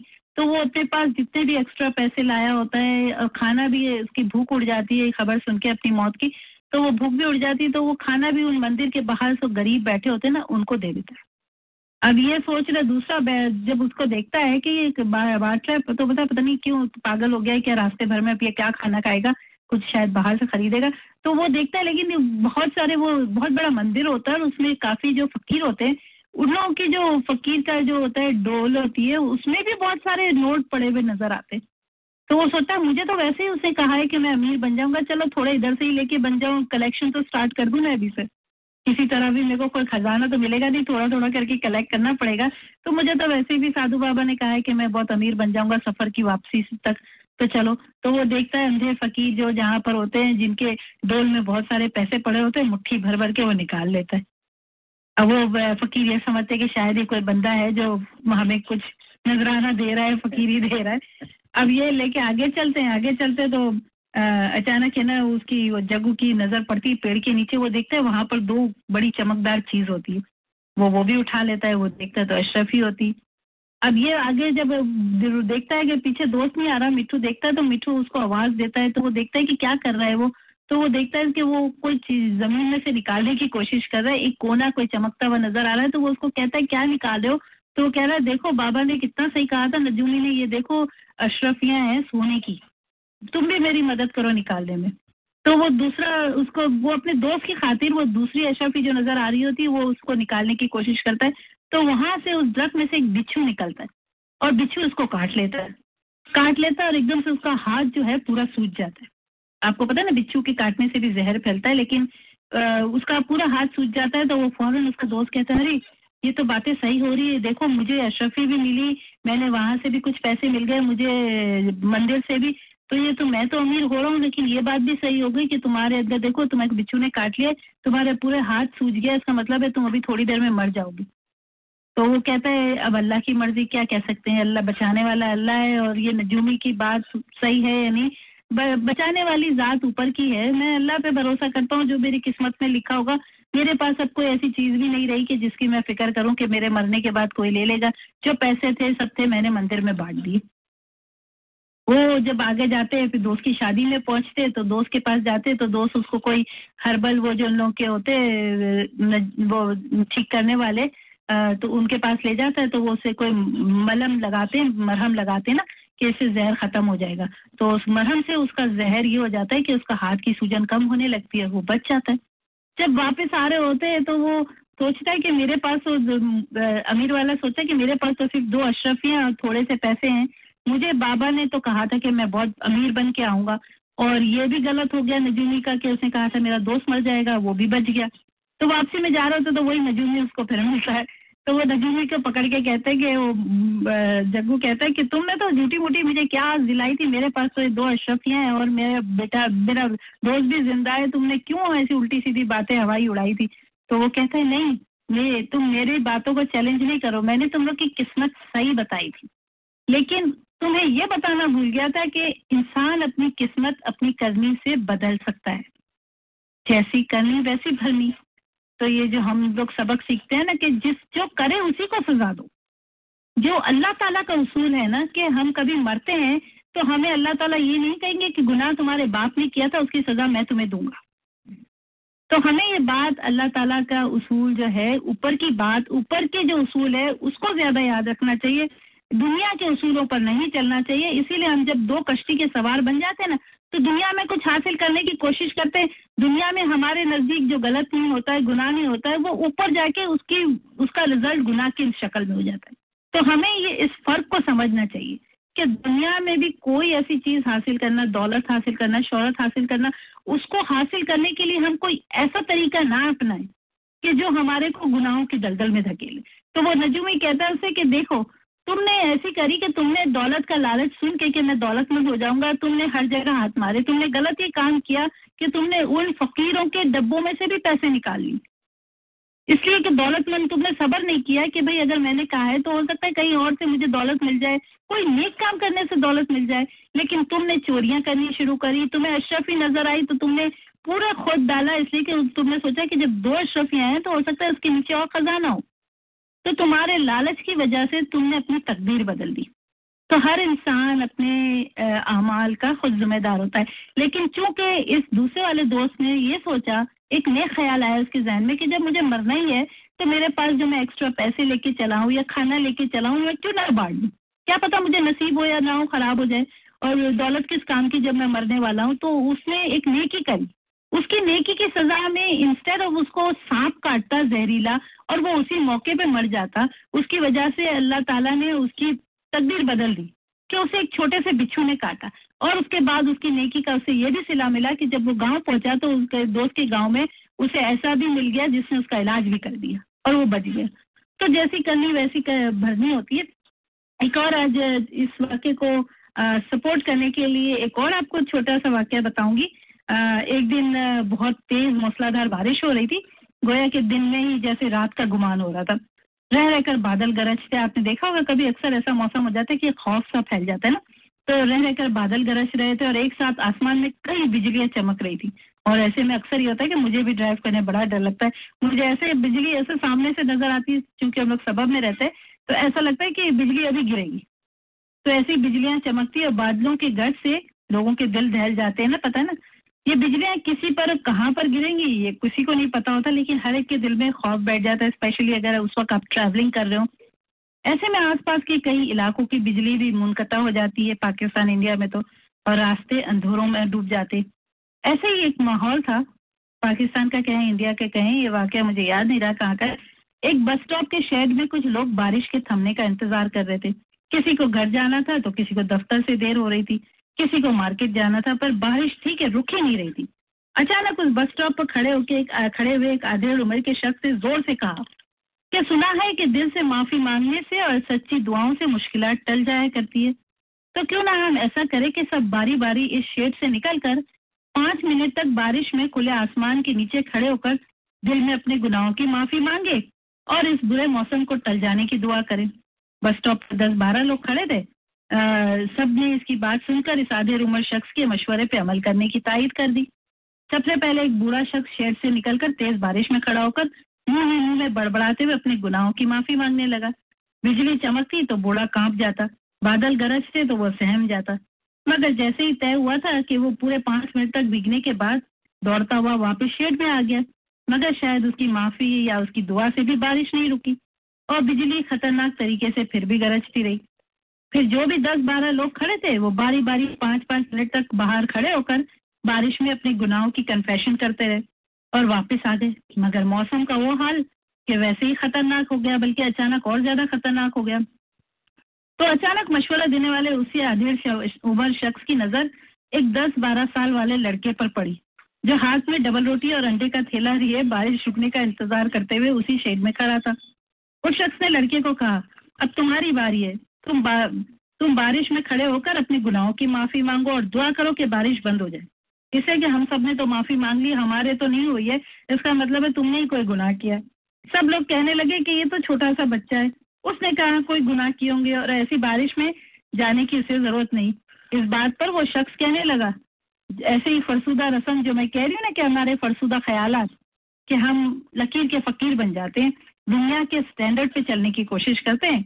तो इस बात पर वो शख्स आदर उम्र शख्स कहने लगा कि क्या पता उसके वालदेन ने बहुत बड़े बड़े गुनाह किए हों और अक्सर वालदेन की गुनाहों की सजा बच्चों को भी भुगतनी पड़ती है। शायद इसीलिए अब तक हम सबने बारिश में और इतने खतरनाक मौसम में खड़े होकर गुनाहों का एतराफ किया और माफ़ी भी मांगी।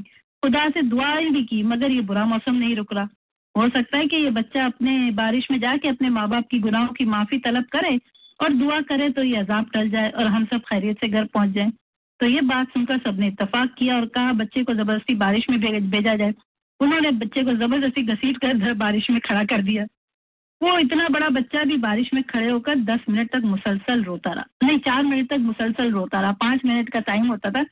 लोग देखते रहे, लेकिन उसको उन्होंने बस स्टॉप के शेड के बिल्कुल दरवाजे पे खड़े हो गए एंट्रेंस पे, ताकि बच्चा भाग कर ना आ जाए। वो बच्चा बिचा बारिश में खड़ा होकर रोता रहा। चार मिनट गुजर गए, बारिश बंद नहीं हुई। अब एक मिनट और बच्चे की आजमाइश का बाकी था।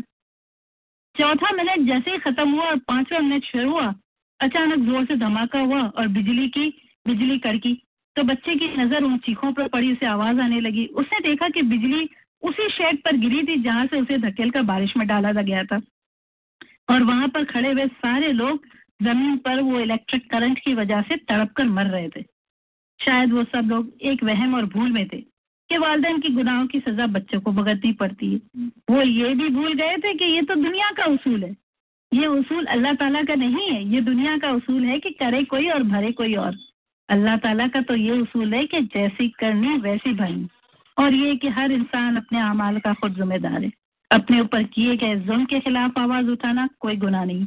और हर जालिम को अपने किए गए गुनाह की, गुनाहों की खुद ही माफ़ी मांगनी पड़ती है। कोई दूसरे के किए गए गुनाहों का खुमियाजा नहीं भुगतता। ये हम लोग के दो स्टैंडर्ड है। हम दो कश्ती के सवार इंसान जब दुनिया में आता है तो वो उसे, उसके लिए बड़ा मुश्किल हो जाता है। वो दो स्टैंडर्ड इसीलिए हो जाते हैं कि दुनिया में जो चीज़ें अच्छी काउंट होती है, वो आखिरत के लिए असदे और सांप बन जाती है। और अगर वो आखिरत के लिए कुछ करने बैठता है तो उसे दुनिया में बहुत मुश्किल टाइम हम लोग देते हैं। दुनिया में बहुत मुश्किल। अगर कोई यानी सिंपल रहना चाहे, बेईमानी ना करना चाहे, गरीबी तो हम उसे गरीबी की सजा देते हैं। वो रिश्वत ना लेना चाहे तो हम, वो बेचारे बहुत बुरे दिन यहाँ काटता है अपने खानदान के लिए। वो आखिरत में तो अच्छे काम के लिए अपना ज़िंदगी सवार, संवारने की कोशिश करता है कि दुनिया में बुरे काम ना करे। लेकिन उसकी दुनिया की जो ज़िंदगी है, वो बड़ी अपसाइड डाउन हो जाती है। लेकिन ये बात सही है कि हमें इस स्टैंडर्ड में कहीं से एक बीच का रास्ता ऐसा तलाश करना होगा कि जहाँ पर ये दो स्टैंडर्ड टकराने की जगह एक होकर रहें। यानी हम ऐसी कोशिश करें कि दुनिया में भी इतना ज़्यादा लालच ना करें, जो अल्लाह हमें दे, उस पर इक्तफा करें, उस पर शुक्रगुजारी करें। और अगर वाकई हमें चाहिए, हमारी ज़रूरतें ज़्यादा हो गई है तो अल्लाह ताला की दी हुई हिम्मत पर, अल्लाह ताला की लिखी हुई तकदीर पर भरोसा करें और अपनी मेहनत से कमाएँ। इसका मतलब ये नहीं कि अगर आपको पैसों की ज़रूरत है तो आप चोरी करें। आप मेहनत से करें और ईमानदारी से एक ऐसा रास्ता अपनाएँ जिसमें आपका स्टैंडर्ड इस तरह ना हो जाए कि आप दो कश्ती के सवार बन जाए। तो यही एक बात है कि हमें समझना चाहिए कि हम ये दुनिया में जो बातें करते हैं ना, कि जैसी वो जे, खानदान बुरा है तो इसका मतलब है अंदर जो भी रहते हैं वो लोग भी बुरे होंगे। भाई ने कुछ किया तो दूसरी बहन को सजा मिल रही है। और अगर इस तरह माँ बाप ने अगर कोई बुरा काम किया है तो हम फ़ौरन कहते हैं हाँ कुछ बातों में मैं मानती हूँ। अगर कुछ बातों में हम कुरान और हदीस पढ़ें तो कुछ बातों में अल्लाह ताला भी फरमाते हैं कि माँ बाप पे जैसे ज़िम्मेदारी है कि आपका बच्चा जब तक बालिग नहीं होता, अगर आपने उसे जैसे आठ साल में कुरान ख़त्म नहीं किया, आठ से दस साल में तो उसका गुनाह माँ बाप के ऊपर है। माँ बाप को उसकी जवाबदेही देनी है। और उसके बाद अगर नमाज़ हमने नहीं सिखाई तो एक वक्त के बाद, एक वक्त के बाद वो बेशक हो सकता है बड़ा होकर नमाज़ सीख ले, कुरान सीख ले, कहीं से भी सीख ले। जैसे कि बड़ा होता है तो बहुत से ऑप्शन भी उसके पास हो जाते हैं। वो खुद भी पढ़ लिख सकता है, लेकिन अगर उसको हमने एक खास बड़ा होने तक, अगर उसको इस्लाम से, अपने मज़हब से दूर रखा, उसे मज़हब की कोई हमने तालीम नहीं दी और उसे मज़हब का एक मैसेंजर बन के हमने नहीं समझाया, यानी एक हम लोग तो उसका मॉडल बन जाते हैं ना, माँ बाप जो होते बच्चों के लिए एक मॉडल होते अगर माँ बाप खुद ही नमाज़ नहीं पढ़ रहे, खुद ही कुरान नहीं पढ़ रहे तो वो बच्चों को इल्ज़ाम नहीं दे सकते, लेकिन ये ज़रूर है कि जब तक बच्चे बालिग नहीं होते, उस वक्त तक अगर हमने उनको दो चीज़ें नहीं सिखाई, नमाज़ और कुरान तो माँ बाप इस बात के जिम्मेदार हैं और उन्हें अल्लाह ताला को जवाब देना होगा। लेकिन इसका ये मतलब नहीं है कि आप बच्चा बड़ा भी हो गया तो हम दुनिया वाले जो करते हैं कि बच्चा चाहे कितना ही बड़ा हो जाए कुछ भी कर ले, अगर बेटी है, घर में बेटी है, बहू है आपकी, और अगर उसके ससुर ने या उसके भाई ने कुछ किया, उसके बाप ने, भाई ने तो हम सजा उसकी, उसको देते हैं, अपनी बहू को देते हैं। ऐसे बहुत से वाक्यात हैं कि जो हम खानदान के नाम को ज़्यादा देखते हैं और ये याद नहीं रखते कि हर इंसान की अपनी इंफरादियत है।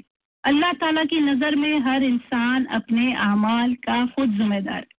वो किसी को इल्ज़ाम नहीं दे सकता, मुझे तो ट्रेनिंग ऐसी मिली मैं तो इस इन्वायरमेंट में पढ़ पढ़ लिख के बड़ा हुआ हूँ तो भाई इन्वायरमेंट में आप पढ़ लिख के बड़े हुए लेकिन आप जैसे बालिग हुए, आप समझदार हुए तो आपको इसका फ़र्क समझना चाहिए ना, कि जैसी करनी वैसी भरनी, एक की सजा की, एक की करने की सजा दूसरों को नहीं देनी चाहिए। तो इसीलिए कहते कि इस तरह ख्याल रखना चाहिए कि दो स्टैंडर्ड को अलग अलग ही रखना चाहिए।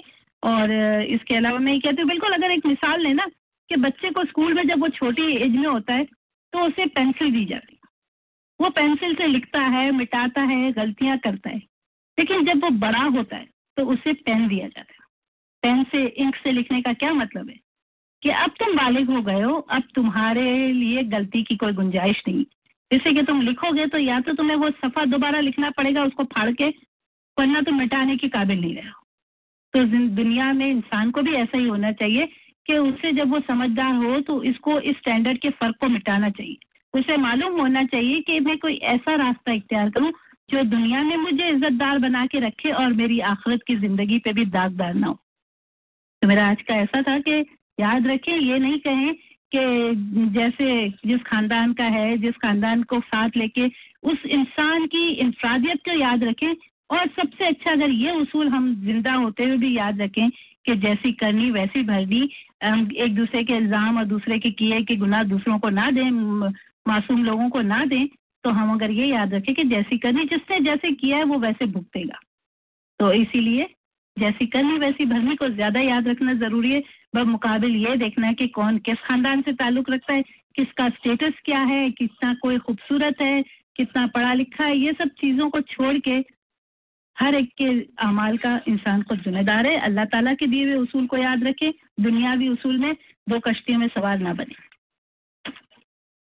जी बहुत अच्छा आपका टॉक शो होता है जैसी करनी वैसी भरनी और खासकर वो आपके इस, इस उस वाक़े जो शेड में से निकल के बच्चे का वाक़ था वो इस बात की बिल्कुल ताइट करता है। कि अल्लाह ताला तो जानते थे कि वो बच्चे ने तो कुछ नहीं किया था उसके माँ बाप ने कहते हैं। और जब मर गए वो जो सारे गुनाहगार शेड में खड़े थे। बिल्कुल। Eight four seven four seven five one five nine zero. जी सामिन इससे तो कोई कमेंट्स नहीं बनता बिल्कुल एक बहुत अच्छी जामे बात आपने पेश करी। और अगर आपको कोई कमेंट्स करना हो सामिन तो कॉल कर सकते हैं eight four seven four seven five one five nine zero. और इस दौरान मैं कमर्शियल ब्रेक लूँगा फिर कुछ बात करेंगे ओबियसली दुखी दिल की क्रिकेट की। साबरी निहारी शुरू से अब तक खानों का एक जैसा मैार साबरी निहारी ने रखा है प्रकार साबरी निहारी फाइन डाइनिंग का शिकार पूरी फैमिली के साथ। पाकिस्तानी खानों का लुत्फ उठाएँ, जब भी अच्छे खाने का दिल चाहे, साबरी निहारी चले इनका एड्रेस है twenty five hundred west one avenue Chicago catering या रिजर्वेशन के लिए आप कॉल करें seven seven three four six five three two seven two या उनकी वेबसाइट विज़िट करें W W W Sabri Nihari dot com Anmol meat and grocery Anmol meat and grocery Nashik का कन्नौर ग्रोसरी स्टोर है, बल्कि हंड्रेड परसेंट ताज़ा जबिया हलाल गोश्त का मरकज़ भी है, जहाँ रोज़ाना ताज़ा गोश्त इनके अपने किंग्समैन स्लॉटर हाउस है पटेल की जेर निगरानी जिबा होकर अनमोल ग्रोसरी आता है, शरिया वो शिकागो से तस्दीक शुदा है फ्रेश पकाएँ फ्रेश खाएँ, अनमोल से ग्रोसरी और गोश्त इनका एड्रेस है twenty seven fifty three west one avenue Chicago, रोज़ाना सुबह दस बजे से रात दस बजे तक खुले रहते हैं। और इनका फ़ोन नंबर है eight seven two two zero eight three three seven three wing zone yummy जबियाला original boneless wings and burger lunch special रोज़ाना ग्यारह बजे से चार बजे तक होता है फाइव नाइन नाइन में बर्गर विंग्स फ्राइड ड्रिंक और सिक्सटी फाइव सेंट्स का विंग पीर और बुध को शाम छः बजे से क्लोजिंग तक होता है कि एक लोकेशन दो लोकेशन तीन लोकेशन हो गई है अभी। इतना मज़ेदार होता है, ज़रूर ट्राई करें। Wing zone twenty one fifteen Bloomingdale road Glendale heights और इनका फ़ोन नंबर है यहाँ का। Six three zero six three five two two eight zero Skokie main की दूसरी ब्रांच है थर्टी सिक्स वेस्ट टू ही और इसको की और इसका फ़ोन नंबर है eight four seven nine eight three zero zero five two और लम्बार्ड जिसकी तीसरी लोकेशन है four one three east Roosevelt road Lombard है इसका फ़ोन नंबर है six three zero five nine nine zero four seven seven ये, बेटी ने जीता भी एक हमारी यहाँ का इनाम लम्बाट का ज़रूर जाएगा बेटा अपने अम्मी अब्बा के साथ, और अम्मी के लिए फ्री है ये। अब्बू को खरीदने को बोलिएगा are K carpets and flooring जी हाँ सारे शहर में घूम के देख लें आपको R K carpets and flooring जैसे प्राइस कहीं नहीं मिलेंगे। और आपकी तलाश खत्म होगी आर के कार्पेट्स और फ्लोरिंग पे आके ईद आ रही है। तो ईद के लिए रग खरीदनी हो आपको, या कार्पेटिंग चेंज करानी हो। तो आप are K carpets and flooring का नाम याद रखें, क्योंकि मेहनत ज़्यादा करते हैं प्रॉफिट कम रखते हैं तो आपको फ़ायदा पहुँच जाता है। ये यहाँ पे, ये लोकेटेड है six three forty six Claremont Claremont और डिवान के कॉर्नर पे यहाँ पे रविंदर सिंह रवि होते हैं, इनका फ़ोन नंबर है seven seven three nine eight eight zero three four eight Kingsman slaughter house हलाल ट्रांजेक्शन ऑफ़ यूएसए सबका आपकी का कुर्बानी अपनी किसी तकरीब के लिए ताज़ा ताज़ा अपनी निगरानी में बकरे जी बकरा या खुद फरीजा अंजाम दें अशर पटेल साहब को बोलें कि वो छुरी चला दें, पूरी फैमिली के साथ किंग्समैन स्लॉटर हाउस आए। पिकनिक भी मनाएँ, ताज़ा बकरी का गोश्त अपने साथ लेके जाएँ शरीय बोर्ड से मंजूर है रिटेल और होल सेल से भी कम कीमत में यहाँ पे आपको बकरा मिल जाएगा। इनका एड्रेस है सिक्सटी टू सिक्सटी साउथ खिंसपेन रोड खिंसपेन लॉ है मंडे थ्रू फ्राइडे खुले रहते हैं, सुबह सात बजे से साढ़े तीन बजे तक। और जाने से पहले आप कॉल कर लें seven seven three six one zero four nine nine five super gift and grocery ji located है ट्वेंटी थ्री और फाइव एंड हाफ़ फेस्टिवन एवेन्यू शिकागो जब इसका नाम आता है तो एक ही नाम जहन में आता है शिकागो के पान स्पेशलिस्ट मोहम्मद इफ्तारुद्दीन भाई का, इनसे अच्छा पान शिकागो में कोई नहीं लगाता, आपको पान खाना हो ऐसे रोज़े के बाद कैजुअली वॉक करके पान खाना हो, आपको पान के पत्ते होलसेल में चाहिए हो, या फ़ोन कार्ड चाहिए हो, या या अपनी किसी भी तकरीब में छोटी या बड़ी पान की कैटरिंग खाने खाने के बाद तो आप इफ्तार भाई को याद रखें, इफ्तार भाई शिकागो में सबसे अच्छा पान लगाते हैं, इनका फ़ोन नंबर लिख के रख लें, वरना बाद में आप लोग मुझे मुझे है ना वो व्हाट्सएप करके नहीं पूछिएगा कि वो तकरीब आ रही है। और वो इफ्तार भाई का नंबर क्या है? पान लगवाने हैं उनसे। Seven seven three eight one seven nine seven nine one. तो मुझे पता है उस वक्त वो कौन सा आप हंस रहे होंगे। व्हाट्सएप करके पूछ रहे थे कि इफ्तार भाई के नंबर क्या है। जैसे इटालियन एक्सप्रेस जी हाँ इटालियन एक्सप्रेस बफे लगाते हैं। और इफ्तारी का भी इतमाम होता है यहाँ पर। आप रोज़ाना यहाँ पे जाएँ, इफ्तारी भी करें और इफ्तारी के बाद एलेवन नाइन्टी नाइन में बफे खाएँ। चौबीस से ज़्यादा इंडियन रिवायती पाकिस्तानी खाने ग्रिल आइटम्स होते हैं। पूरी फैमिली के साथ वहाँ पे जाएँ, इफ्तारी भी करें। बच्चों के लिए भी बहुत सारी चीज़ें होती हैं टालिन एक्सप्रेस में। और तरह तरह के मज़ेदार खाने भी होते हैं। इफ्तारी के बाद क्या क्या चाहिए होता है? बहुत सारे ऐसे खानों पे टूट पड़ते हैं सब लोग। हमारा लेकिन एक एक वो जब पूरे दिन रुके हुए होते हैं खाना खाने से तो अच्छी अच्छी चीज़ें सामने आती हैं। तो धड़ाधड़ खाना शुरू कर देते हैं। ये लोकेटेड है talon express twenty forty one Bloomingdale road Glendale heights में और इनका फ़ोन नंबर है six three zero five three nine seventy six hundred Italian express ये तो था हमारा कमर्शियल ब्रेक जी हाँ कमर्शियल ब्रेक के बाद अब बात करेंगे कुछ, एक तो जी, बात करेंगे किस पे? दिल जलाने वाली। ये कुछ हम ये गाना या कुछ हमारे लिए कोई मुश्किल का बाइस तो नहीं बन गया है कि हम जो है हमेशा से बड़े मकरूर हो गए हैं इस बात को लेके कि हम पाकिस्तानी हैं हम जीतेंगे हम हमेशा जीतेंगे हम जीतेंगे भाई जीतेंगे। मेरा ख्याल है, सब अच्छी तरह जानते हैं ये बात कि अल्लाह ताला को गुरूर बिल्कुल पसंद नहीं है। और ये 2011 में ये गाना जाना बनाया गया तो हम हैं पाकिस्तानी, हम तो जीतेंगे वही जीतेंगे। तो तो जीतेंगे और जीतेंगे। हर मैदान में, हर तूफ़ान में, हर मुश्किल में जीतेंगे। हर मैदान में, हर तूफ़ान में, हर मुश्किल में जीतेंगे। ये भी मेरा ख्याल है, ये गाना भी हमारे लिए उसी तरह का कर्ज बन गया है जो जो कब्स के लिए जो ना बिली गोड का कर्ज बन गया था कि फिर वो कभी नहीं जीते। तो ये गाना 2011 में रिलीज़ किया गया, हमें पाकिस्तानी, हम तो जीतेंगे, हमें किस बात का गरूर है सारी टीमें सब अच्छा खेलती हैं। लेकिन अल्लाह ताला को जैसे कहा ना कि गरूर पसंद नहीं है, और ये गाना मेरा ख्याल है कि अब इसको जो है ना, वो बैन कर देना चाहिए। जीतेंगे हाँ जीतेंगे।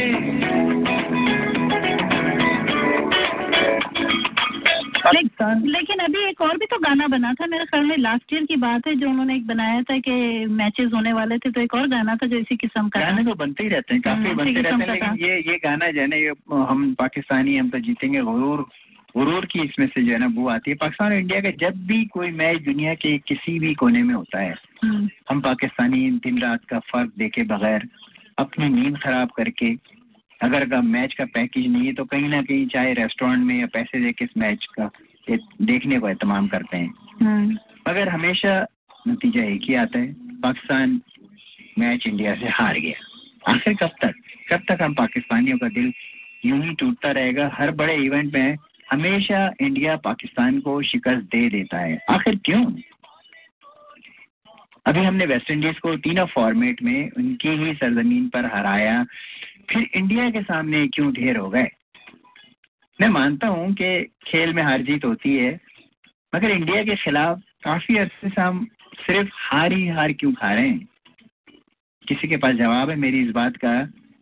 बताएँ कि ऐसी क्या गीदड़ सिंगी इंडिया के पास है कि वो हमेशा हर बड़े इवेंट में पाकिस्तानी शाहीनों को आसानी से शिकार कर लेता है। हम ऑस्ट्रेलिया से इंग्लैंड से वेस्ट इंडीज से लड़ लेते हैं जीत लेते हैं मगर इंडिया से नहीं क्यों? मैं बताऊँ? बताएँ। दो लाइन। जी बताएँ बिल्कुल बताएँ। ये गाने को बैन करके आप ये कहना सीखें कि अगर कहा जाए तो आप ये कहें कि इंशाल्लाह अगर अल्लाह ने चाहा तो। जब हम अपने अल्लाह को याद करके कोई कदम उठाएँगे ना, जैसे कि हम लोग आठ साल हमारा शो क्यों चला? इससे कि मैंने सिर्फ़ एक ही सबक सीख के आगे बढ़ी थी कि जो काम अल्लाह के नाम से शुरू किया जाए, वो कामयाबी कामयाब होता है। उसमें आपकी मेहनत कम और अल्लाह की रहमत ज़्यादा होती है। बड़े बड़े बड़े पाकिस्तानी क्रिकेटर तजिया निगार एक्सपर्ट तजिए करते हैं, शिकस्त के असबाब पे बात करते हैं, पाकिस्तान टीम की कोताहियों पे बात करते हैं बेहतर कोच हायर करते हैं, हारने की दर्जनों वजूहत पे बात करते हैं, कप्तानों को बदलते हैं, खिलाड़ियों को बदलते हैं, बेहतर टीम बनाने का दावा करते हैं और फिर इंडिया के खिलाफ मैदान में उतरते हैं। तो वही रिज़ल्ट, हार। पाकिस्तानी क्रिकेट फैंस के उतरे हुए चेहरे, कितने बेचारे तैयार होकर जोश और जज्बे के साथ, पाकिस्तानी फ्लैग के साथ, पाकिस्तानी मलबूसात के साथ, दुआओं के साथ मैच देखने आते हैं। लेकिन खुद दुआ नहीं करते। जी मेरा ख्याल है आप कॉल लें कोई बात करना चाह रहे हैं। सोनी दती और अनैर अस्सलाम वालेकुम। वालेकुम सलाम रुबीना कैसे हो? हाँ जी जो अल्हम्दुलिल्लाह आप कैसी हैं? बस अल्लाह कैसे जा रहे हैं आप? बस अल्लाह का शुक्र है गुजर रहे हैं। और मैंने ये कहना था कि नजम सेठी अभी हफ़्ता पहले ही घूम के आए थे ए, इंडिया से। अच्छा। और उसके बाद हम मैच हार गए। तो ये तो साफ़ ज़ाहिर है ये हम सौदेबाजी हुई है। वो कहते हैं ना वो जो मोदी का यार है वो गद्दार है गद्दार है। तो यहाँ पे यही काम है। ये मोदी के रिश्तेदार है सारे। तो मैं यही सोहेल से मैंने कहा कि हमारे जो पाकिस्तानी प्लेयर है ये इंडिया के हाथों बिक गए। लेकिन सोहेल ने कहा नहीं नहीं ये गलत है। नहीं जी आप हैं? ख्याल है। बस पता नहीं मैं आपके आप, आपके व्यू की रिस्पेक्ट करता हूँ लेकिन आप क्या समझती हैं कि हम इस मामले पे कोई सौदेबाजी कर सकते हैं हाँ जी। हाँ? हम बिल्कुल। हैं। हम मेरा भी हंड्रेड परसेंट यही ख्याल और दूसरी बात ये है कि अब तो मेरा तो ख्याल है कि पूरी कौम को चाहिए कि वो बाइकाट कर दें। इनका एक मैच भी ना देखें। भले इंडिया का देखें किसी और मुल्क का देख लें पाकिस्तान का किसी किस्म का कोई मैच मत देखें। क्योंकि इन लोगों ने हमेशा दिल तोड़ा है। चाहे वो इंडिया से आ रहे हैं चाहे वो अब तो ये जम्बा- जम्बाब्वे से भी हार गए। इनकी तो ये हालत है इन, इन लोगों की। इनको तो टीम से निकाल ही देना चाहिए। टीम बंद कर बंद कर देनी चाहिए बैन कर देनी चाहिए। अच्छा आप आप वो ए- उसी तहरीक का हिस्सा बनना चाह रही हैं जब रमजानों में जो है ना फल फल फ्रूट जो है ना महँगे होने पे लोगों ने सोचा कि इसका बाइकाट करें तो खुद ही फल फ्रूट गल सड़ जाएँगे और लोगों को इनको जो है ना सजा मिलेगी पैसा इन्वेस्ट करने में और जखीरा अंदोजी करने में। तो पाकिस्तानी टीम को भी जो है ना वो अप्रिशिएट करना छोड़ दें इनके मैचेस देखने बंद कर दें खुद ही लाइन पे आएँगे लोग। नहीं अभी आप आप खुद सोचिए एक हफ़्ता पहले वो नजम सेठी जा रहा है वहाँ पे। क्या ज़रूरत थी जाने की? हम्म, सही है। कोई हाँ, बनता नहीं था उसका। हम्म, हम्म। और ये इतने दावे कर रहे थे हम जीत जाएँगे हम ये कर देंगे वो कर देंगे। तो आज इतना दुख हुआ अपना रोजा भी रख के और नींदे नींदें खराब करके एग्जैक्टली बिल्कुल और इतना दिल दुख गया कि अब दिल चाहता है कि देखो ही ना कभी? बिल्कुल सही कहा बिल्कुल। जिस तरह से आपका हार्ट ब्रेक हुआ है रुबीना जी बाकी बाकी हम सारे जितने ही पाकिस्तानी हैं लेकिन वैसे ये बात ये बात। नहीं नहीं ये बात हकीकत है रुबीना कि ये नजम सेठ ही नहीं बल्कि ये जो टीम है सब मिल मिलजुल के खाते हैं। वो जानबूझ के हारते हैं। ये नहीं कि उन, उस टीम को पता नहीं होता कि क्या पीछे सौदेबाजी हो रही है। अच्छा वो जो कप्तान है सरफराज उसके चेहरे पे कोई शर्म नहीं हम्म। कोई शर्मिंदगी नहीं कोई उसके चेहरे पे दुख नहीं कुछ नहीं। वो आराम से वो कह रहा है कि हमारी फील्डिंग अच्छी नहीं थी ना फील्डिंग थी। कुछ ना कुछ तो हाँ। बात है। इसलिए बड़ा इवेंट जो चार साल के बाद आता है और और इंडिया पाकिस्तान के साथ खेलने का तो जो है ना वो वो ओकेजनली क्योंकि इंडिया ने तो सीरीज़ खेलने से मना ही किया हुआ है सारा। वो भी once in one and once in years जो है ना कभी हमारे को ऐसी तो बताए ना अब आप आप मुझे क्या बोल रहे थे? मुझे आपसे एकदम आपने कहा कि तुम्हें कुछ नहीं पता क्रिकेट का। नहीं नहीं मैं मैंने यही बात कही थी हूँ, कि हमारे प्लेयर्स दिख गए। अब वो कोई मैच नहीं जीते आप लोग कोई मैच ना मैं तो इस बात पे बीइंग पाकिस्तानी मोहिब वतन पाकिस्तानी मैं इस पे बिलीव नहीं आप हूँ हकीकत से आँखें चुरा रहे हैं। दुनिया भर में पाकिस्तानी लोग दिन रात की सोनी फ़र्क है एक मिनट ले लो कर कॉल। हेलो। जी सलाम वालेकुम। सलाम। मैं दिल की बातें छोड़ के थोड़ी दिमाग की बातें करता ज़्यादा बेहतर था। जी बिल्कुल वो मिनी टाक शू जो था वो नबील साहब का वो मुझे बहुत पसंद आया। अरे वाह। इसके बारे में उनको मुबारकबाद देना चाह रहा था। जी जी बिल्कुल शायद सुन रहे होंगे मैं शुक्रिया इसलिए कि वो तो वॉकआउट कर गए कह रहे हैं कोई सुनने वाला मुझे अप्रिशिएट ही नहीं कर रहा है मैं जा रहा हूँ स्टूडियो से बाहर निकल गया। नहीं नहीं वो तो अगर आप अगर आप पहले कहते थे तो वो शायद स्टूडियो से उठ के नहीं जाते। बहरहाल वो ये है कि जो दिमाग वाले लोग होते हैं वो कम अल्फाज में कुछ ढंग की बातें कर जाते हैं। और सोफिया अगर आपके तो टॉक शो और बातें थोड़ी लंबी होती हैं तो थोड़ा इंतज़ार करना होता है उनके बारे में बात करने के लिए। अच्छा अच्छा। ठीक है ठीक है जायज़ भाई बहुत शुक्रिया। और कुछ कहना चाहेंगे आप? नहीं सर शुक्रिया बहुत बहुत बहुत शुक्रिया। चलें। नहीं हम लोग फिर क्रिकेट पे बात करते हैं कि दुनिया भर में पाकिस्तानी लोग दिन रात के फ़र्क के बायस अपनी रात खराब करते हैं। मैच हारता हुआ देखकर ये कहकर सोने चले आते हैं कि सुबह उठे तो शायद कोई मेरिकल हो गया होगा पाकिस्तान जीत गया होगा। मगर ऐसा नहीं होता जैसे मैं अपनी भी दिल की बात बता रहा हूँ कि जब मैच लूज कर रहे होते हैं तो सोचते हैं कि चलो यार शायद हो सकता है अभी सो जाओ, अभी अब देखना बेकार है। हो सकता है सुबह सुबह उठे तो पता चले कि जो है ना वो शोएब मलिक ने चौके छक्के मार मार के जो है ना वो जिता दिया होगा मैच और सुबह चुपके से टीवी खोल के टिकर देखेंगे कि पाकिस्तान जो है ना वो मैच जीत गया। लेकिन ऐसे कोई मेरिकल हमारे हिस्से में बहुत ज़माने से नहीं आ रहे हैं, यही टिकर आ जाता है। पाकिस्तानी टीम को इबरत ना शिकस्त आखिर कहाँ गए वो प्लेयर जो इंडिया के छक्के छुड़ा दिया करते थे। क्यों ऐसे प्लेयर्स पैदा नहीं हो रहे हैं? क्यों ऐसा जज्बा खत्म हो गया है कि इंडिया की क्रिकेट टीम को हरा कर करोड़ों पाकिस्तानियों का सर फखर से बुलंद करें? क्यों आखिर इंडियन क्रिकेट टीम को हराना एक ख्वाब ही बन गया है?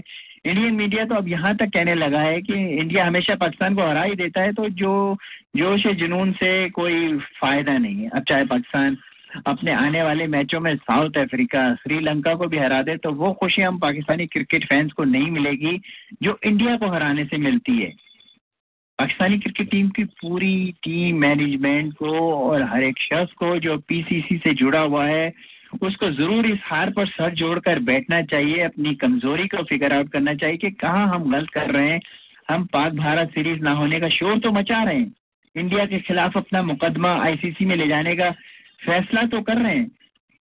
मगर हमारे क्रिकेट के कर्ता धर्ताओं को इतना तो सोचना चाहिए कि हर बड़े इवेंट में तो हम इंडिया से हार जाते हैं। क्रिकेट फैंस का दिल टूट जाता है। तो अगर सीरीज़ हम खेलने लगे और इंडिया ने हामी भर ली और सीरीज़ में इंडिया के खिलाफ सारे के सारे मैचेस अगर हम हार गए तो फिर हमारा क्या हाल होगा? तो पहले अपनी टीम की कारकर्दगी को बेहतर बनाने की तरफ़ तवज्जे एक मैच तो संभाला नहीं जाता, चले पूरी सीरीज़ चैलेंज करने, पता नहीं कौन कहता है कि सरफराज अच्छा कैप्टन है अच्छा खिलाड़ी है। मुझे तो सरफराज अहमद में कभी भी कोई कायदाना, सलाहियत नज़र नहीं आई। उसने जो भी मैचेस अपनी कैप्टनशिप में जीते हैं, वो इसकी कायदाना, सलाहियतों की वजह से नहीं, बल्कि दूसरी टीम की खराब परफॉर्मेंस की वजह से जीते हैं। मुझे कोई एक मैच का भी कोई भी हवाला दे दे कि हम कोई हारता हुआ मैच इसकी बेहतर हमत अमली के बायस जीतते जीत में तब्दील हो गया, और ना ही सरफराज ने कभी हारता हुआ मैच अपनी बैटिंग से जीत में तब्दील किया हो। अच्छे हालात में तो हर कोई रन बना लेता है। मेरे जैसा खिलाड़ी भी जाए और कोई प्रेशर नहीं हो अच्छा हो तो वो भी रन बना ले। मैं भी बना लूँगा। विकटें भी ले लेते हैं सेंचुरी बना लेते हैं, मगर कायद यानी कैप्टन को कैप्टन तो उसको कहते हैं ना, जो बुरे हालात में अपने कायदाना सलाहियतों से मैच का पासा, पलट दे, कभी ऐसा कुछ किया है सरफराज से? कोई एक हवाला भी, कोई सुनने वाला, कोई मैच का दे दे के भाई सरफराज ने जो है ना ये मैच जिताया था। शायद मेरा ख्याल है कि उन्होंने देखा कि विकेट कीपर उनके इंडिया का धोनी है बेहतरीन कैप्टन है। तो यही सोचकर सरफराज अहमद को भी विकेट कीपिंग दे दी। विकेट कीपिंग है कीपर है तो इसको भी चलो कैप्टन बना दो कॉपी कैट बन के। तो वो भी एक अच्छा कैप्टन साबित होगा मेरा ख्याल है कि इस वक्त टीम में एक भी ऐसा खिलाड़ी नहीं है जो कैप्टन बनाने के लायक है। जी हाँ I am behind on my words के कोई एक भी इंक्लूडिंग सरफराज जो दो जो दो पुराने प्लेयर रिटायर्ड हो गए मिसबा उल हक और यूनुस खान, वो इतने ओल्ड हो चुके थे कि वो रिटायर हो गए। अब इंडिया को देखें, धोनी अभी भी बेहतरीन कैप्टन होने के बावजूद भी कैप्टनशिप छोड़ के उसने विराट कोहली को जो है ना कैप्टनशिप दे दी है कि ये नहीं है कि वो जो है ना वो अब उसमें कायदाना सलाहियतें ख़त्म हो गई थी या वो बुढ़ा हो रहा है। एक आगे जनरेशन नई जनरेशन जिसकी एज ज़्यादा है क्रिकेट में, उसको तैयार करने के लिए जो है ना वो इसीलिए उन्होंने उसने जो है ना विराट कोहली को कैप्टनशिप दे दी। मेरे ख्याल है और भी मुझे बहुत सारी बातें करनी थी बहुत दुख हुआ। ये ये जो है ना वो क्रिकेट की हार का और ये दुख पता नहीं अभी और कितने कितने सालों तक हमें हमारी टीम देती रहेगी। मेरे ख्याल प्रोग्राम का वक्त खत्म हो गया है वरना इंतज़ार करता दुआ में याद रखिएगा फिर इंशाल्लाह अगले हफ़्ते मुलाकात होगी सामीन। अल्लाह हाफिज। What police had told us before going into this rally is that they would use tear gas canisters, which they have. There's also been reports that there's these brick bathrooms in the square, and that some of the demonstrators were seen peeling the bricks off. That rally billed by organizers as a Trump free speech demonstration. I'm Elliot Francis. President Trump may take steps to privatize America's air traffic control system during a White House announcement Monday. It's expected he'll float a plan to take air traffic control away from the Federal Aviation Administration and turn it over to a nonprofit corporation. Such a plan has been tried before, but has always failed in Congress. Under one Republican proposal in the House, the FAA would retain oversight of air traffic control while removing 30,000 employees from the federal payroll. Supporters of the idea say that would speed up efforts to get U.S. air traffic control off land based radar and catch up to other countries which use GPS, allowing more direct routes at lower cost. Christopher Cruz, Washington. Several countries in the Mideast are cutting ties with Qatar over fears of terrorism. Saudi Arabia, Bahrain, United Arab Emirates, and Egypt are all accusing Qatar of supporting extremist groups. I know. हाँ, अभी तो recording